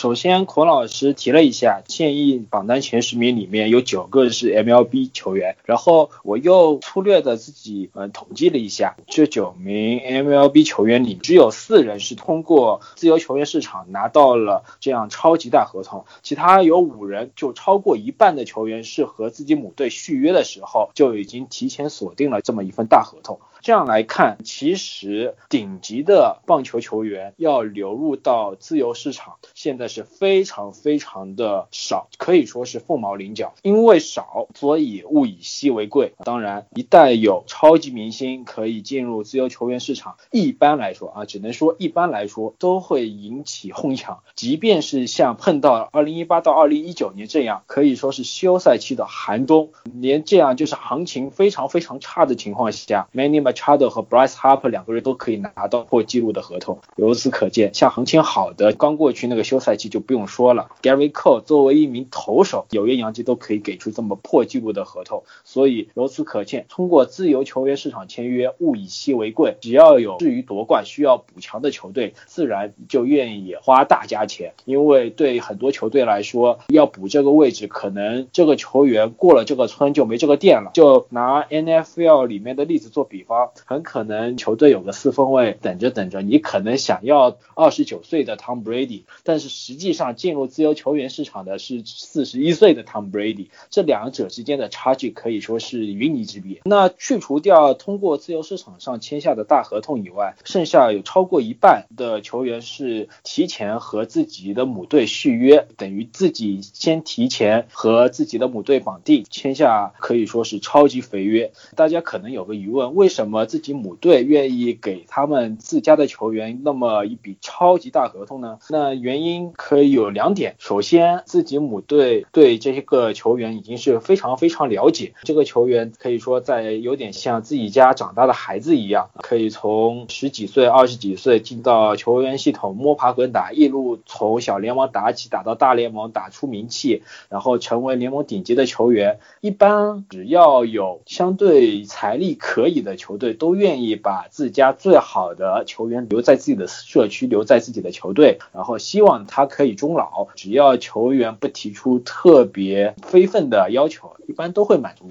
然后其次，球队可能会有一个补偿的心理，因为像这些球员，除非碰到那种大器晚成的球员，否则一般都是从小联盟升到大联盟开始，都已经是赫赫有名的球员。因而球队在包身工期间，甚至是仲裁期间，可能压榨球员的剩余价值压榨的比较狠，可能到在球员要进入自由球员市场，威胁着要离开的时候。可能在私下谈判里面，球员都会把之前的老账全部翻出来，看我之前做了多少贡献，你们给我的是什么薪水，我要补偿。可能球队从补偿的这么一个角度，也愿意给这么一个价钱。嗯，当然，MLB 它合同之所以大，不光是在于年薪高，主要还是是年份长，因为其实也是和棒球这项运动的本身有关。大家经常看到，尤其是像 Barry Bonds，可能年纪都。三十五、三十六了。当然，Barry Bonds 本身是有服用禁药的关系，但是即便去除掉这样因素，很多出彩的棒球球员，甚至到了三十六七岁，还是可以打出非常非常出色的表现。例如波士顿红袜退役那年的老爹 David Ortiz，就算他退役的那一年，他打出的成绩也是可以说非常非常的出色。所以，对于棒球球队而而言，他们也乐于给这些功成名就球队的看板球星一份非常非常优厚的养老合同，或许他们可以判定，即便这些球员到了三十五、三十六岁，他们整体的表现也不会距离他们的巅峰期下降太多。当然，也不能能排除，就是因为年大，主要啊这些老的球员还是比较容易受到伤病的影响。但一旦碰到了伤病，那后续出现怎样的情况，那就非常非常说不清了。当然，还有棒球这个运动本身，其实它的整体的人员流动还是比较快。大家不要光看到金字塔顶上那些功成名就的球员可以吃香喝辣，但是其实它的底层就每支球队开季前那名单最后那两三个位置的争夺，那是非常非常激烈。MLB 的球员可以说轮替是最频繁的，而且也是非常容易出现一个默默无名的球员，在一波可以说是。突然开窍也好，还是灵光乍现也好，一下子就有机会成为联盟顶级的球星，甚至是可以说在这支球队不行，换支球队，然后得到了比较名师指导，然后就可以一夜千里，突飞猛进，成为联盟的球星。这样的例子都非常多。最有名的一个例子就是前多伦多蓝鸟的明星外野手 Joey Bat，呃，Jose Bautista，呃，他之前没有来到蓝鸟队之前，可以说就是一个联盟的边缘人，怎？么打怎么不行。但是，一到蓝鸟，然后经过相关调教，然后一下子就等于职业生涯发生了一百八十度的转变，打出了呃联盟里最顶级的水准。可以说，在 Justin v e l a n d e r 拿到 MVP 的那一年，其实是 Joey Bat、Jose Bautista 包野才是比 v e l a n d e r 更应该拿到最后美联 MVP 这么一个奖项的人选。所以，大家不光要看到 MLB 这些拿着高薪肥约的球员，同时大家也别忘了，其实 MLB 球队的底层还有很多很多拿着非常微薄的薪水，但是可以说干的活不比这些高薪球员少这么的例子存在。那么我们把 MLB 这个巨型合同给分析过了啊，但是也提到了，其实你不能光靠这些巨型的合同来解决球队的问题啊。但是对于一些能够花得起钱的球队来说，这个我觉得有些时候也不一定说是巨型合同，但是他可能会提出一些比较我们说溢价一个中型的合同。那就打个比方，就像红人今年休赛期四年六千四百万签下 Mike Moustakas 这样的合同，李老师对于这种价位的。呃，可能是几千万级别的，然后三四年或者说两年的，啊，或者是像白袜今年签下了捕手亚斯马里管道的四年七千三百万这样的合同，李老师觉得对于一支处于上升期的，他要补齐组建的球队来说，他通过 FA 市场签下这些我们可以说中型的合同，那这个合同的金额就到 NFL 已经是吓死跌的合同金额了。李老师，你觉得这样的这个价位，它是一个什么样的概念？它里面有多少溢价的成分？对于球队的必要性啊，或者者说对于球队中长期的影响怎么看？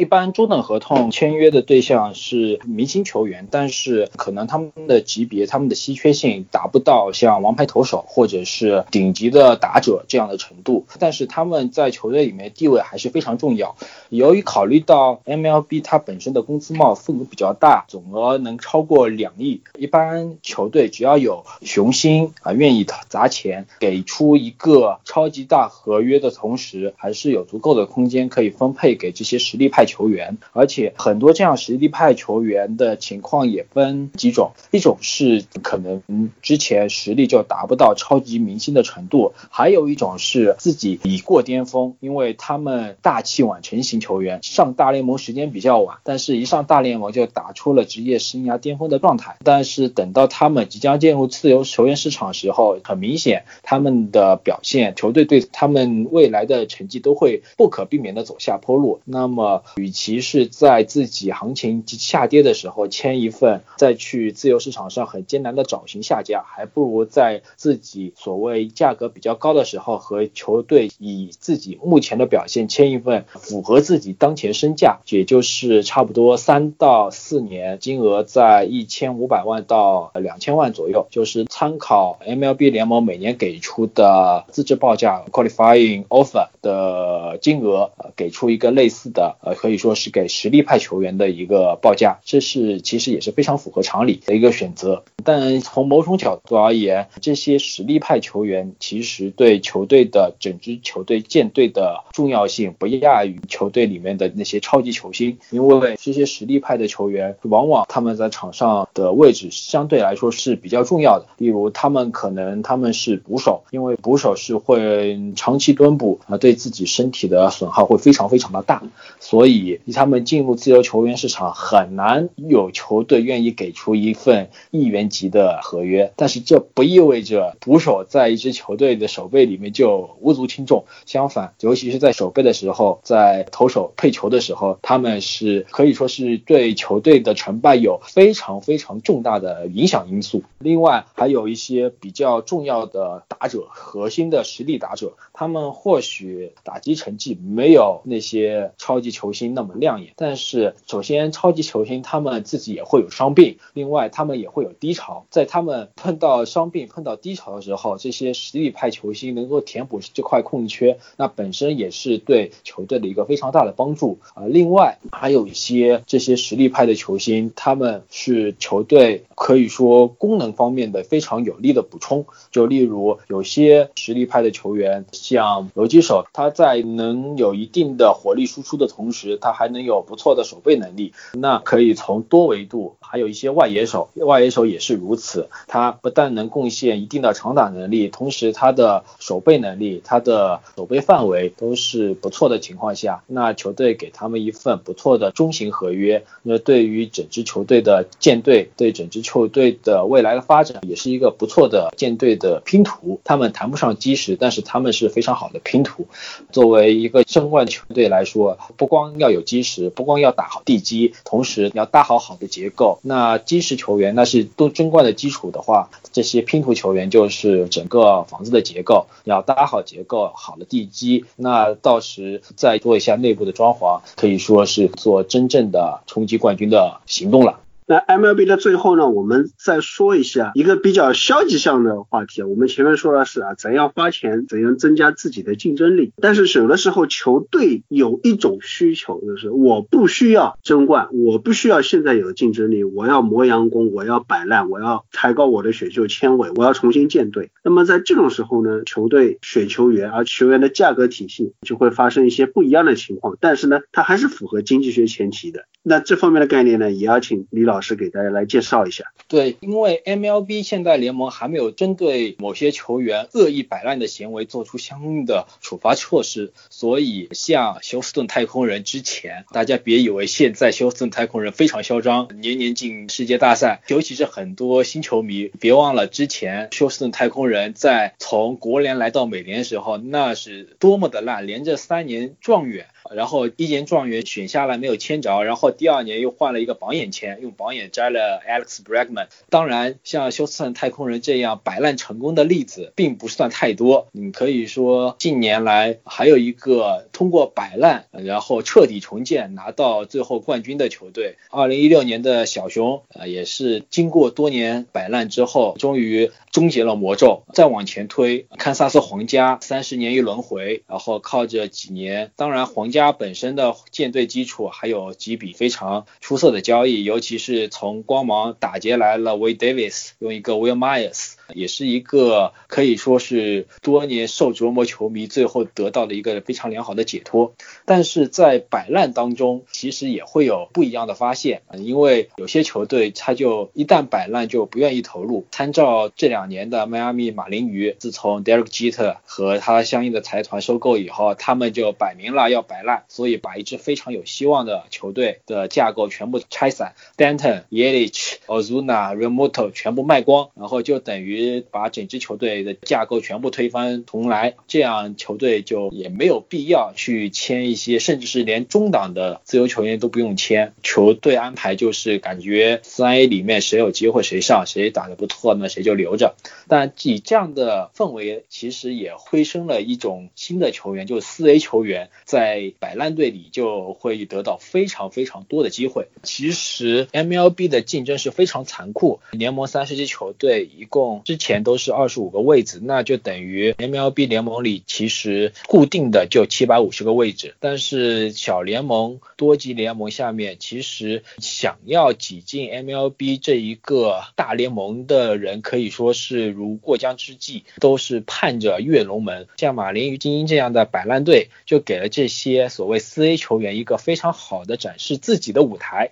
因为虽然你说你要摆烂，但是一百六十二场的比赛，你得。打就这么点打棋，总会有人要去用完。那这个位置就给了那些可能平时在那些强队没有出场机会，或者是打了三四场比赛打不出表现就被裁掉的那些四 A 球员，就是他们可能有天赋，但是他们得不到展示的舞台。那在这些烂队里面，就会给他们充分的空间、充分的时间，给他们展示的机会。他们不用担心，因为自己可能一段时间没打好就被扫地出门。他们可以充分的展现自己的才华，然后让球队也可以更好的认识他。之前太空人的 Jose Altuve 就是可以在摆烂期间，太空人用打席堆出来的这么一名非常出色的明星球员。他也通过自己不懈的努力，最后成长成为了全明星级别的球员。那上个赛季，其实，在像精英这球队里面，也涌现出不少。不错的球员，像 Hansel Alberto，之前他也是辗转多支球队小联盟，但是一直没有拿到上场的机会。结果在去年的精英，他就是在这么一支球队里得到了充分的上场机会，他也打出了不错的表现。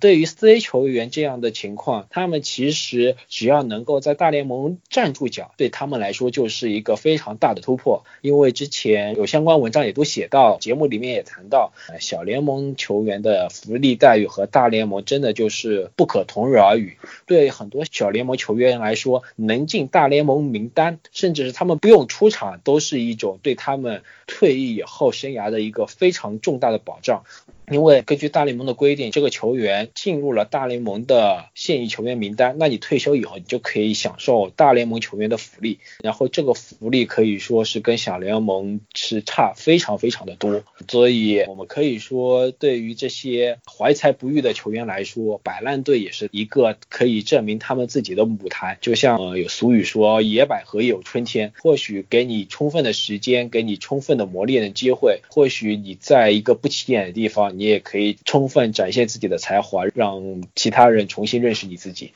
接下来我们讲讲冰球。那我刚才提到了这个 Wiki 的最大体育合同榜单，棒球在这里面刷榜，冰球在这个榜单里面是什么状况呢？现在已经没有冰球了，因为它是取前一百名的合同，垫底的这几个合同啊，它是并列排九十五名的五个合同啊，两个篮球合同和三个棒球合同，金额都是一点二六亿。呃，冰球没有任何一个合同能够达到这个数字，甚至于说冰球历史上破亿的合同都是寥寥无几。那么我因为这个榜单我长期 follow 很多年啊，在早些年的时候，冰球里面像 Alex Ovechkin 奥巴耶的合同是能够挤进去的，他是破亿的，或者像 Ilya Kovalchuk，他是和魔鬼有过一个破亿的合合同，但是那个破亿的合同是违规的，所以其实是没有正式的执行下去。这个合同当时是出现在了注释里面，那现在因为这个金额也不够了，注释里。没有划掉了。那么我们再看看现在联盟第一人了，麦球王的合同，从二零一八到一九赛季开始。到二零二五到二六赛季结束，一共八个赛季的合同，总金额一亿，平均每年一千二百五十万。一千二百五十万是什么概念？我说我们刚才说 MLB 的中性合同，我举的两个人，亚斯马尼管道和莫斯塔卡斯这两个人的中性合同，平均年薪是一千六百多万，一千八百多万。McDavid 作为联盟第一人，他的年薪是一千二百五十万，但是就这么一个合同，大家觉得已经是不得了了，对球队薪资空间挤压都很严重了，没办法再高了。那为什么 McDavid 他只能拿到一千两百五十万呢？一个原因当然是前面已经说过了，我们收入效应，所有联盟的球队他硬工资嘛，他不能破八千一百多万这个金额啊，可能以后会再涨一点啊。但是 McDavid 签这个合同的时候，应该是我记得也是八千万，好像是没到的水平，反正差不多就这个价格。所以等于说 McDavid 他一千二百五十万，我们可以除一下，不过就是简单来估算一下，一千二百五十万，如果我们按照八千万来算，它占百分之十五点六的比例。啊，一个球员就占到这么多的比例，他已经是球队吃不消了啊，这是一个方面的原因啊。另外一方面的原因，当然也就和冰球的特性有关系。即便是像 McDavid 这样的卖球王这样神勇无敌的球员，他在一支冰球队当中能够发挥的作用，某种程度上来说也是达不到 NFL 里面四分卫这样的程度，或者说 MLB 里面一些顶级球员的程度。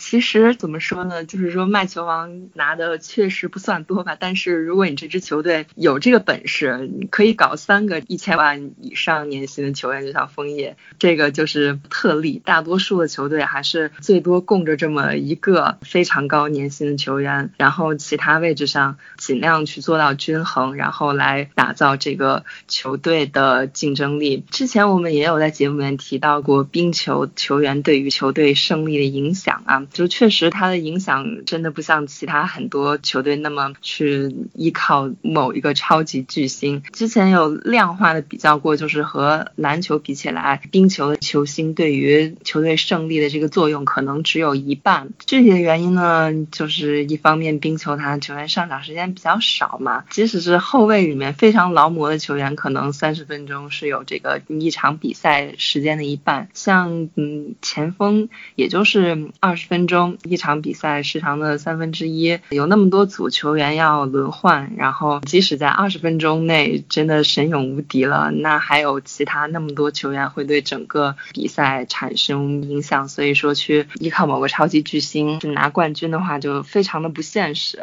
NHL 现在为什么球员一方面是年薪不高，一方面是这个合同总额也比较低呢？联盟它已经明确的规定了，就是说你一个球员的这个薪资不能超过一支球队的呃薪资总额的百分之二十，然后也明确规定了，就是说现在球员的话，如果是跟母队续约，这个不能超过八年；如果自由球员签约的话，又不能超过七年。那之前 NHL 那些过亿合同都是在这个规定之前有很多十几年的合同，特别是刚才提到的 Kovalchuk 那个合同也比较有意思，就是魔鬼开始开出了十七年啊，真的不知道。怎么想的？最后被联盟罚款罚选秀权，过了两年 k o v a l c h k 又一度从 NHL 退役，然后这事儿就算过去了，就很多这样的例子。但是现在通过联盟对于球员薪资的这个比例，以及这个最长合同年限的规定，那么 NHL 的球员想要拿到过亿合同的话，那肯定是需要他真的是这个球队非常重要的舰队基石，并且有着联盟前几人的水平，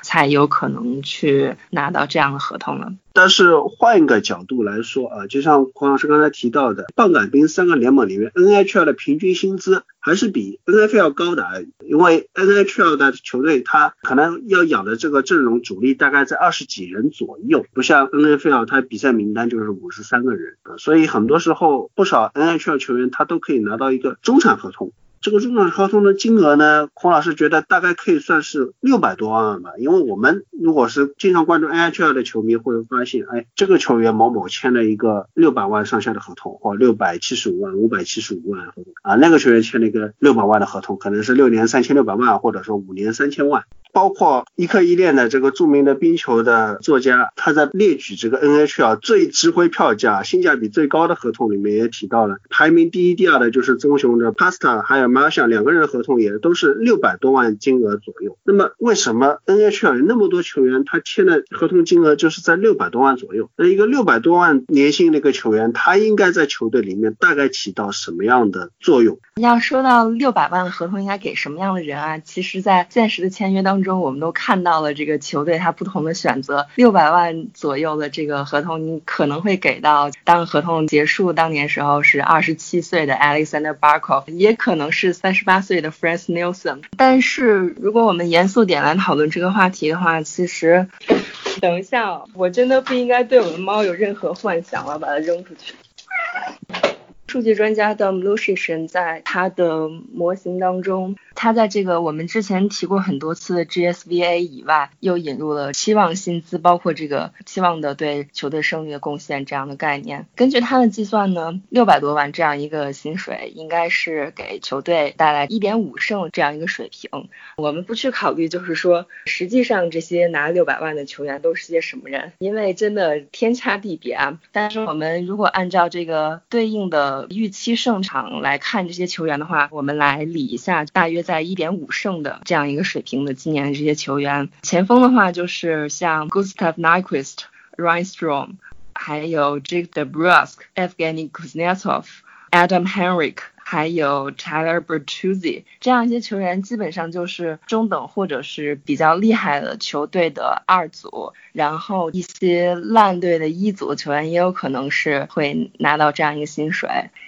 对于前锋和后卫，基本上都是这样一个，就是强队里面这个可能中间的一组，然后弱队里面更加靠前的一组。但是六百万肯定是一个比较大的数字，相对于 NHL 球员薪水的，无论是平均数还是中位数来说，可能球迷对这个数字比较熟悉，是因为最近几年一些烂合同都正好签到了这个数字。就比如说，二零一六年进入自由球员市场的报复社会三人组，六乘七的 Kyle Poso，六乘七的 Milan Lucic，以及六乘六的 Louis Eriksson，这些都是让主队球迷非常头疼的球员，每年都在想着怎样把他们的合同甩掉。言几次说啊，我想开个脑洞。为什么我说六百万？一个是，当然戴老师也说了，就是很容易就是这合同谈着谈着，不知道乱七八糟的球员，他合同谈着谈着就谈出来一个六百万的价格。印象特别深。还有一个原因是。六百万，就我们刚才提到 m a c David 联盟第一人，他是一千两百五十万，那就是一个联盟第一人的水平。他跟很多阿猫阿狗这样的球员，他的薪水也就是两倍，就让我觉得某种程度上来说是不合理的，或者说是因为你在 NHL 的它有一个硬工资帽的框架下，包括就是说它是项目特性，但是你这个观感就给我很不舒服，因为我也看 NFL，我也看 MLB，就是一个联盟第一人的话，他的薪水只是很多阿猫阿狗级别合同的两。倍，这是让我非常的难受，所以我这里呢就想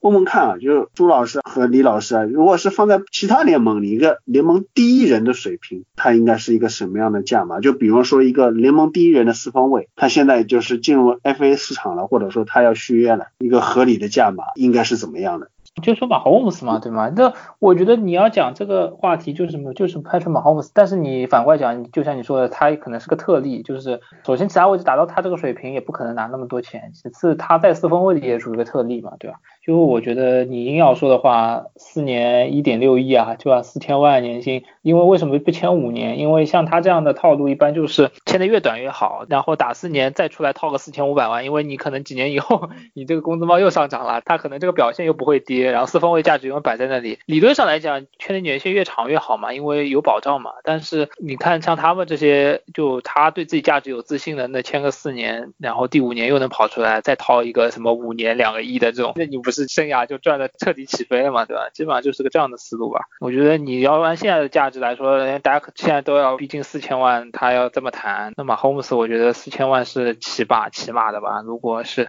就马上看酋长怎么给他续约嘛，就基本上我要讲的话就是这样讲嘛。联盟第一人要在 MLB 里基本上是一个有价无市的状态。刚才匡老师也说，现在 MLB 第一人 Mike Trout 的合同已经是体坛历史第一了。而且要提到 Mike Trout 这个合同是提前和母队续约，里面还是有一定程度的主队友情价的含义在。如果 Mike Trout 这样的球员可以进自由球员市场，我个人保守估计年薪六千万美金以上是没有太大问题的。而且联盟里面几乎会出现哄抢的状态，虽然不会像抢大谷翔平那样三十支球队人人出马，但是所有对冠军、对战绩有期望的球队都愿意出六千万以上的价格去抢 Mike Trout，因为即便 Mike Trout 的能够签一份十年六亿美金的合同，按照球队对 Mike Trout 的未来十年的模型定价来说，球队说不定还是划算的。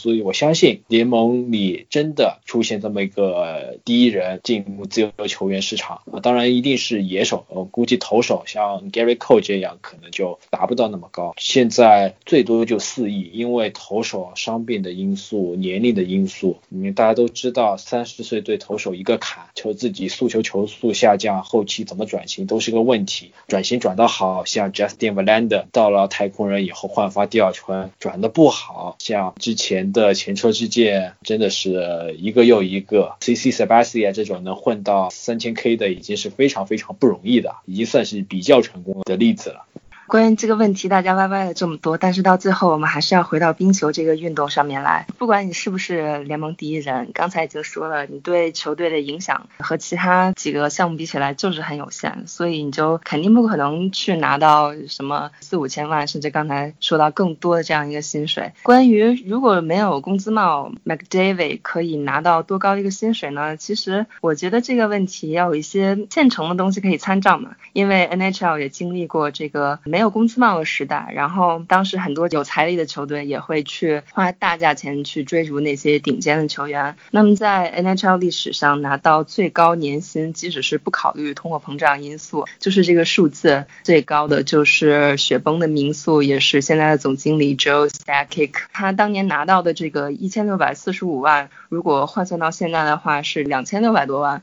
我觉得作为联盟第一人来讲，Mac David 拿到这个数字。是比较合理的吧。当然，这个我们还要看就是整个联盟的情况，就是说联盟的发展怎么样，有没有人愿意给冰球队来投资哈。如果没有工资帽的话，我们以当年运营包括就是市值状况都非常好，在这个工资帽时代以前的球队，最好的应该就是红毅了。红毅在零三零四赛季当时是投入了七千七百八十万作为球员的工资支出，那换算到现在就是一亿多。如果现在还有投资人保持这种相同的对于冰球投资的热情的话，可能某支球队的工资总额能够达到一亿多。然后我们再比较一下别的联盟，像我举个勇士的例子吧，Steph Curry 他现在可以拿到四千多万，然后球队的薪资的总支出是一点四个亿吧，差不多。然后 Curry 他占据这个球队的薪水的比例大概是百分之二十七。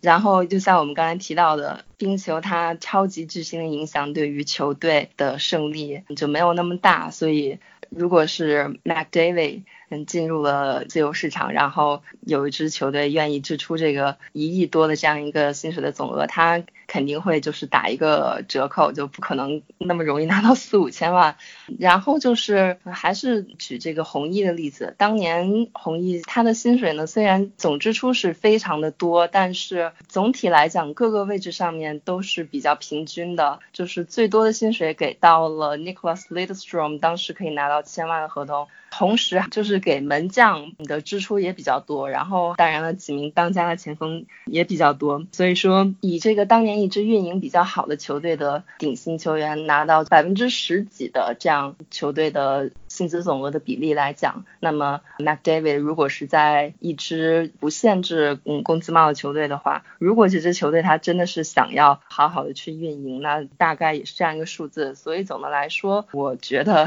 如果冰球没有印工资帽，当然我是支持这个工资帽的啊。那么作为联盟第一人的 Mac David，他所拿到的应该就是两千多万。同时还要说的一点就是 Mac David 并不因为他是联盟的第一人，他的薪水就可以比比他。他第一档的球员就是翻多少倍？如果现在 McDavid、Austin Matthews 还有像 Nikita Kucherov 几个人同时都在自由市场里的话，我相信他们得到的合同并不会有这个非常大的差别。还是可以看一下历史上，就是我们从球员薪水开始大涨，特别是 Gary Bettman 成为联盟总裁的九十年代来看的话，那么即使是作为历史第一人的 Wayne Gretzky，他确实得到。了国王的很丰厚的一份合同，但是他在薪资总额和在每年的薪水方面都也没有我们想象的那么多。他也只有很短的时间年薪是联盟最高，在很长一段时间内，Mario Lemieux 等球员还是拿到了更高的薪水。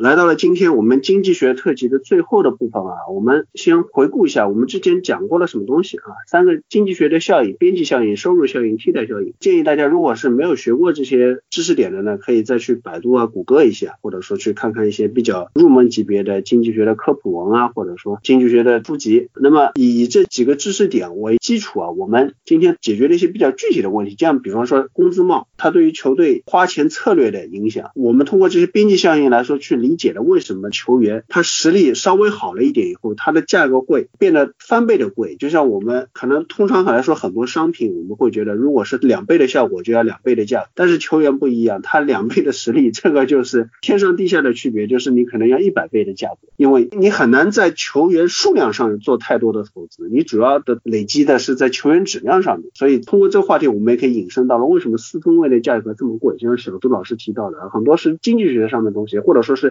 博弈上面的东西，就是我这个价格，我凭什么可以卖那么贵？我为什么钻石可以卖那么贵？我为什么 Dark Prescott 我可以叫那么贵的价格？也包括像一些替代效应，在不同位置之间，橄榄球的除了四分位之外的位置，我这点钱我是该买个外接手呢，还是说我补个跑位呢？还是说我续约一下我的 Edge 呢？那或者说我应该花精力在选秀上，我去抓个脚位呢？我们也解释了为什么在总合同金额上 MLB 吊打 NFL，吊打 NHL，甚至于是对 NBA 这种我们概念里面觉得富豪特别多的福布斯榜单里面 NBA 球员名列前茅的，但在合同规模上，MLB 也对 NBA 是一个吊打啊。我们也解决了为什么 NHL 球员他很多的这个合同金额就不显山露水了，就是当然这个以后我也会再去讲 NHL 球员这个为什么存在感会比较低一点，跟这个他们的合同收入。也是有一些关系的。那么这么多一些具体的问题啊，我们就是今天得到一个详细的解读以后，我相信球迷朋友以后会谈到，哎，为什么这四方位价钱这么贵？为什么这个休赛期用这样的一个几千万的价格去签一个捕手？或者说，为什么一个 NHL 球队在交易市场上要拿这么样一个战力水平的球员？我们会有更清晰的了解。当然，就是当承接这些话题以后，我再引申一个跟经济学相关的一个东西。我们知道经济它有周期有。规律啊，牛市有熊市啊，有这个经济增长的景气期，也有经济衰退的不景气期。职业体育球队来说，它往往也有一个周期，从摆烂开始到舰队成长，进入争冠窗口，然后又陷入衰退。有个别球队是例外，像爱国者，他二十年基本上都在争冠，也不排除有些球队就是万年很烂，就像我们汤老师经常吐槽的，就是 MLB 里面的水手啊、教士啊这两个球队，你们就作死吧，无言以对。但是总的来看，绝大多数球队他都逃不了这些周期。那为什么呢？其实和我们今天谈到的一些具体的点都有关系。就像小朱老师特别强调的新秀合同，来三个新秀合同在三个联盟里面都有重要性，但是 NFL 里面就会特别重要，尤其是一个四分位的新秀合同，你能在一个最贵的位置上，你用几年白菜价，这里给你带来多大的优势？这直接把你扔进了一个窗口期，就等于说是你可能不需要一些很精细的操作，你都会有一些巨大的优势。但是反过来说，就我们可以看到这个公羊啊，也是今天飞董不在。被群嘲的，他重磅投资高夫啊，重磅投资格力，但是现在这个公羊看上去是不是大家觉得这个球队已经不行了？他要重新去走入一个循环了，他要重新去衰退了，他要摆烂了。其实这些很多小的这些点啊，都组成了一个大的一个经济的环境，它决定了这个联盟它运作的一个本质，它的一个规律。对啊，其实像孔老刚才说，Dak Prescott 他之所以有那么大的那个谈判筹码，其实反过来看，牛仔不管他愿不愿意，他已经无形当中在这四年里为 Dak 投入下了巨大的成本，无论是这种先发比赛的机会啊，我们知道 NFL 先发比赛这个档数，这个锻炼机会对于任何一个球员来说，尤其四分卫年轻四分卫来说是价值巨大的。他们投入的金钱，他们投入的投资，他每一次为牛仔上场，其实都是一种市场上的一种宣传啊，他在牛仔的品牌价值上的这样意义，我觉得他到如如今这个地步啊，牛仔在他身上这种沉没成本已经很高了，所以不管你从球员本身的实力来看，还是从他现阶段的这个。谈判当口的时期来看，还是从我刚才说提到的这个已经投下了这么多的意义，这个比赛经验，这个牛仔他和 Dak 挂钩的这样一个商业上的一个感受啊，一个品牌价值来看，他都是可以说 Dak 毫无疑问，他现在是他有这个能力来拿到匹配自己的价值。然后洪老师提到周期，我觉得从 NFL 来看，我会从三个方面来讲这个周期。周期毫无疑问是存在的啊，第一个毫无疑问是年龄嘛，因为竞技体育任何一个球员他的生涯都是有。有限的，任何一个球员他自己都存在生涯周期性，从他的一个起步阶段，身体最旺盛的时候，到他一点点获得一些比赛经验，到身体不逐渐衰退，经验却达到了顶峰，这样一个情况。所以说，一支球队有无数球员组合起来，我们看到一个阵容必然也有它的一个巅峰期和一个衰退期。就像现在的休斯顿德州人，比如说他们的防守核心 J.J. Watt，随着年龄的老去，他可能在生涯最后一到两年，他的身体是不是还能承受这么大程度的对抗啊？他是不是还能拿出 All Pro 级别的发挥？我觉得直接会影响到德州人防守的一个衰退速度，到底是多大的程度啊？跌落到联盟的底部，到底还有多大程度上能保留争夺分区冠军？甚至在季后赛更进一步的希望，这就是讲到这个年龄方面一个比较好的例子吧。第二点，我觉得是选秀，其实就是选秀作为 NFL 最重要的这样一个啊，关系到球队核心竞争力的最重要的一个因素。但是这个周期在哪里？就是但凡你如果连续选出一到两年，甚至三年一个非常优质新秀，这里最好的例子就是圣徒啊。圣徒在一六、一七、一八年几乎每年裸选两到三位职业玩以上级别的这样球星，直接给球队相当于裸选选秀选出了一个争冠周期出来。这一批球员他在新秀合同期内，甚至他在新秀合同期后一个个续约的当口，他都能为球队提供一段时间超强阵容的这样一段争端窗。窗口期。而一旦这一批球员两到三年内，可能在三四年后，他们一个个都新秀合同期满离队，或者是拿到大合同，就是他们的新秀红利丧失以后，我可以说这段选秀成功获得的巨大的红利的这个争冠周期可能随之结束了啊，这可能是我刚才说的这个选秀的周期的意义。所以说从这个角度上也可以看出选秀对于 NF 球队是有多重要，因为它能提供一些。我们可以控制的管理层可以控制的，通过自己手就能选出来的这样一个实力的当口、实力的争冠的周期，可以说是决定 NFL 球队它的一个命脉的一个最核心的东西。所以说，我们反复听到就管理层说，我们不能在这次选秀中我们失败不起啊，我们在这个首轮签我们一定要 hit。一定不能失败，因为这个对于他们的命运，对于管理层的命运，对于所有球探的命运来说，也对于他们的工作价值来说，是可能一年当中最重要的一个关口，一个考核。第三点，我想说的应该就是合同的周期，当然它和前一点有一些挂钩，比如新秀合同，我们都知道这个当口就是个周期啊。给马 Homes 四年两个亿，五年两个亿，酋长还想要争冠吗？我觉得他会对其他位置产生巨大挤压，他的红利就不在了。但我想说，这个合同的周期，一方面也是在很多球队，他会给很多主力球员。核心球员签下大合同，那他在的那个当口，你可以把它看作一个周期，或者说他就比如以现在牛仔为例啊，他顶薪续约 Lawrence，续约了 Zeke，续约了 Jalen Smith，续约了呃 Amari Cooper 这几个人，意味着他这个周期内球队的核心框架有这样几位联盟同位置的顶级球星作为核心实力去支撑他，可能有一段相当长的竞争力的空间。但是反过来讲，这些球员存在意味着他在其他位置上可能他的一个薪金的空间，一个资源的分布，并不如其他球队来的那么充裕，所以我觉得任何一个大合同的周期都是对球队整个管理舰队工资帽不可忽视的一个因素。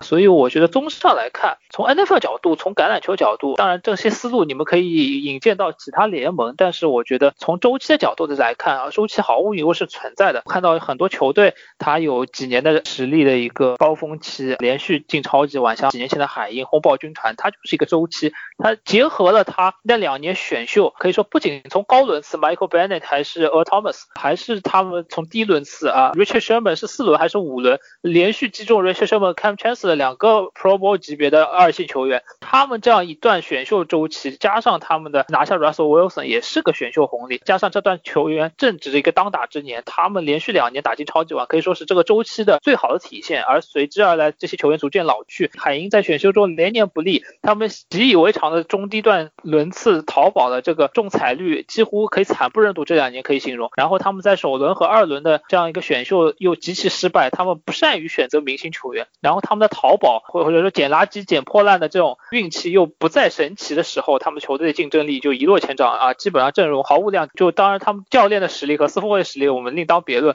就反过来看，这个周期体现的非常明显。所以说，任何支球队都是有周期的，包括圣徒之前连续三年在防守不行的时候啊，只靠着联盟前三的进攻和任何球队拉开大打对攻，基本上就是不防守，只要对方有防守，圣徒就认输，基本上就是这样一个格局。只要对方没防守，圣徒就能跟对面拼个你死我活，这种感觉也是一段周期。直到圣徒靠着选秀把这个防守选起来了，然后靠着大合同把 Jordan 留下了，然后这样一段红利期可以看到球队实力迎来了一个争冠的周期。所以我觉得基本上从周期上来讲，从合同、年龄和选秀三方面，我觉得可以有一个比较好的一个概括吧。首先，周期肯定是存在的。一支球队它不可能一直一直都有着这个对冠军的冲击力，但是有些球队就能够保持很长的时间，十几年、二十几年能进季后赛。嗯也有的球队就是刚刚有了几年这种冲季后赛的迹象，结果就又不行了。这个还是看一个球队他怎样去建队。就是说，冰球和其他运动比起来，我觉得在建队周期啊。选秀红利等等这些话题，最重要的一个不同的地方就是，他现在的选秀是这个乐透抽签，就不是说你摆烂摆到这个倒数第一就可以拿到状元签，就一定能拿当年最好的球员。这样，这个抽签有很多奇怪的事情会发生，而且其实这个签位呢就是联盟决定的。去年我们也看到了，所以说一支球队你像今年红衣这样无底线摆烂的，就是能不能拿到状元，还是要看联盟能不能够赏个脸面。不然的话，就还是要去做好拿四号签的准备啊。然后一支球队连续拿状元啊这样的事情，收集了好几个状元，但是也不是说自己选秀眼光不行吧，就是真的收集了几个比较好的球员，但是就像我们之前已经说到过很多次的，冰球它单个球员的上场时间，包括不停的换组等等因素，导致他一个球员或者说就是少数的几个球员，即使是有很好的实力，但是也不一定能够扭转整个球队的局面。所以说选秀确实是很重重要，但是有些球队每年都没有首轮，或者说每年的这个首轮都非常的靠后。但是一方面是这个二轮比较会选，另外一个整个球队他在其他的方面，比如说工资整体都比较合理，这样就能够长期的保持一个比较好的竞争力。棒球这一块，其实从选秀来说，棒球的影响应该是最差的。呃，因为作为新秀来说，棒球选秀的技战力其实并不很强。所以这四个周期，我们可以把它粗略的看成是球队农场的培育周期。从一开始非常贫瘠，然后有了新的作物进来以后，耐心的灌溉、培养、施肥、浇水，然后到最后的养成，然后收获，收获一茬以后，开始新的一轮的栽培，如此循环，这是一般农场的运作规律。当然，也不排除有些农场就是可以长盛不衰，就一直每年都有作物高产的农场。当然，你可以说这是。呃，试验田，或者是说是施了某些魔法，或者是有什么特殊的秘方，当然这里面都是有学问。但是，一旦有这些秘方有传出来以后的话，联盟里面其他球队也不是傻子，像之前有在球员培养方面比较有经验的。那几支球队啊，一旦是有成效出来以后，那些球队的不管是高阶还是中阶的那些职员，都会被其他球队纷纷抢走。所以可以说，某支球队有他所谓的独门秘技，在现在联盟里面其实效果并没有那么强，因为可以说有 free riding 嘛的情况存在。不过，一般有些球队都是遵循这样的一个规律，从一开始第一批的比较出色的新秀累积，到慢慢的培育过程，培养到成熟，然后球队或者是通过交易，或者是通过外部的引援引进强援以后开始出成绩，然后打出好的比赛，然后到最后，或者是因为球队里面功勋球员大合同的原因，或者是因为球队财力受限。留不下好球员的原因，然后最后就进入衰退，然后等待新鲜的血液的注入，这可以说是一般中小球队他们一个比较惯常的情况。不过对于某些大球队，例如说像杨基这种，从一九九二年到现在胜率一直没有低于五成，即便是进不了季后赛，然后连杨基的高层曾经在二零一六年都打算要 retool，对，因为对杨基来说的话，说重建可能这个词不太好听，所以叫。重启，即便这样情况，杨基整体的架构还是能够将胜利维持在五成以上。要说胜利五成以上，自然球队的签位肯定不如嗯常年摆烂的球队，一直都可以拿在前十名的签位里面。而且杨基的选秀向来以糟糕著称，从二零零零年到现在，一轮选的叫得出名号的球员屈指可数。然后胜利贡献值五以上的二十年里面，一年三十轮选秀是那么多，差不多选了六百多名球员，然后能真正能打出成绩的球员，呃，不超过十个。在选秀如此糟糕的情况下，呃，杨基还是可以通过。各种，例如打劫交易，例如当然了，国际球员的选拔，还有就是各种机会，然后可以补强自己阵容的实力。这当然是一个特例，呃，愿意砸钱，愿意为了当前引进好球员，不惜冒着各种大合同烂尾的风险。然后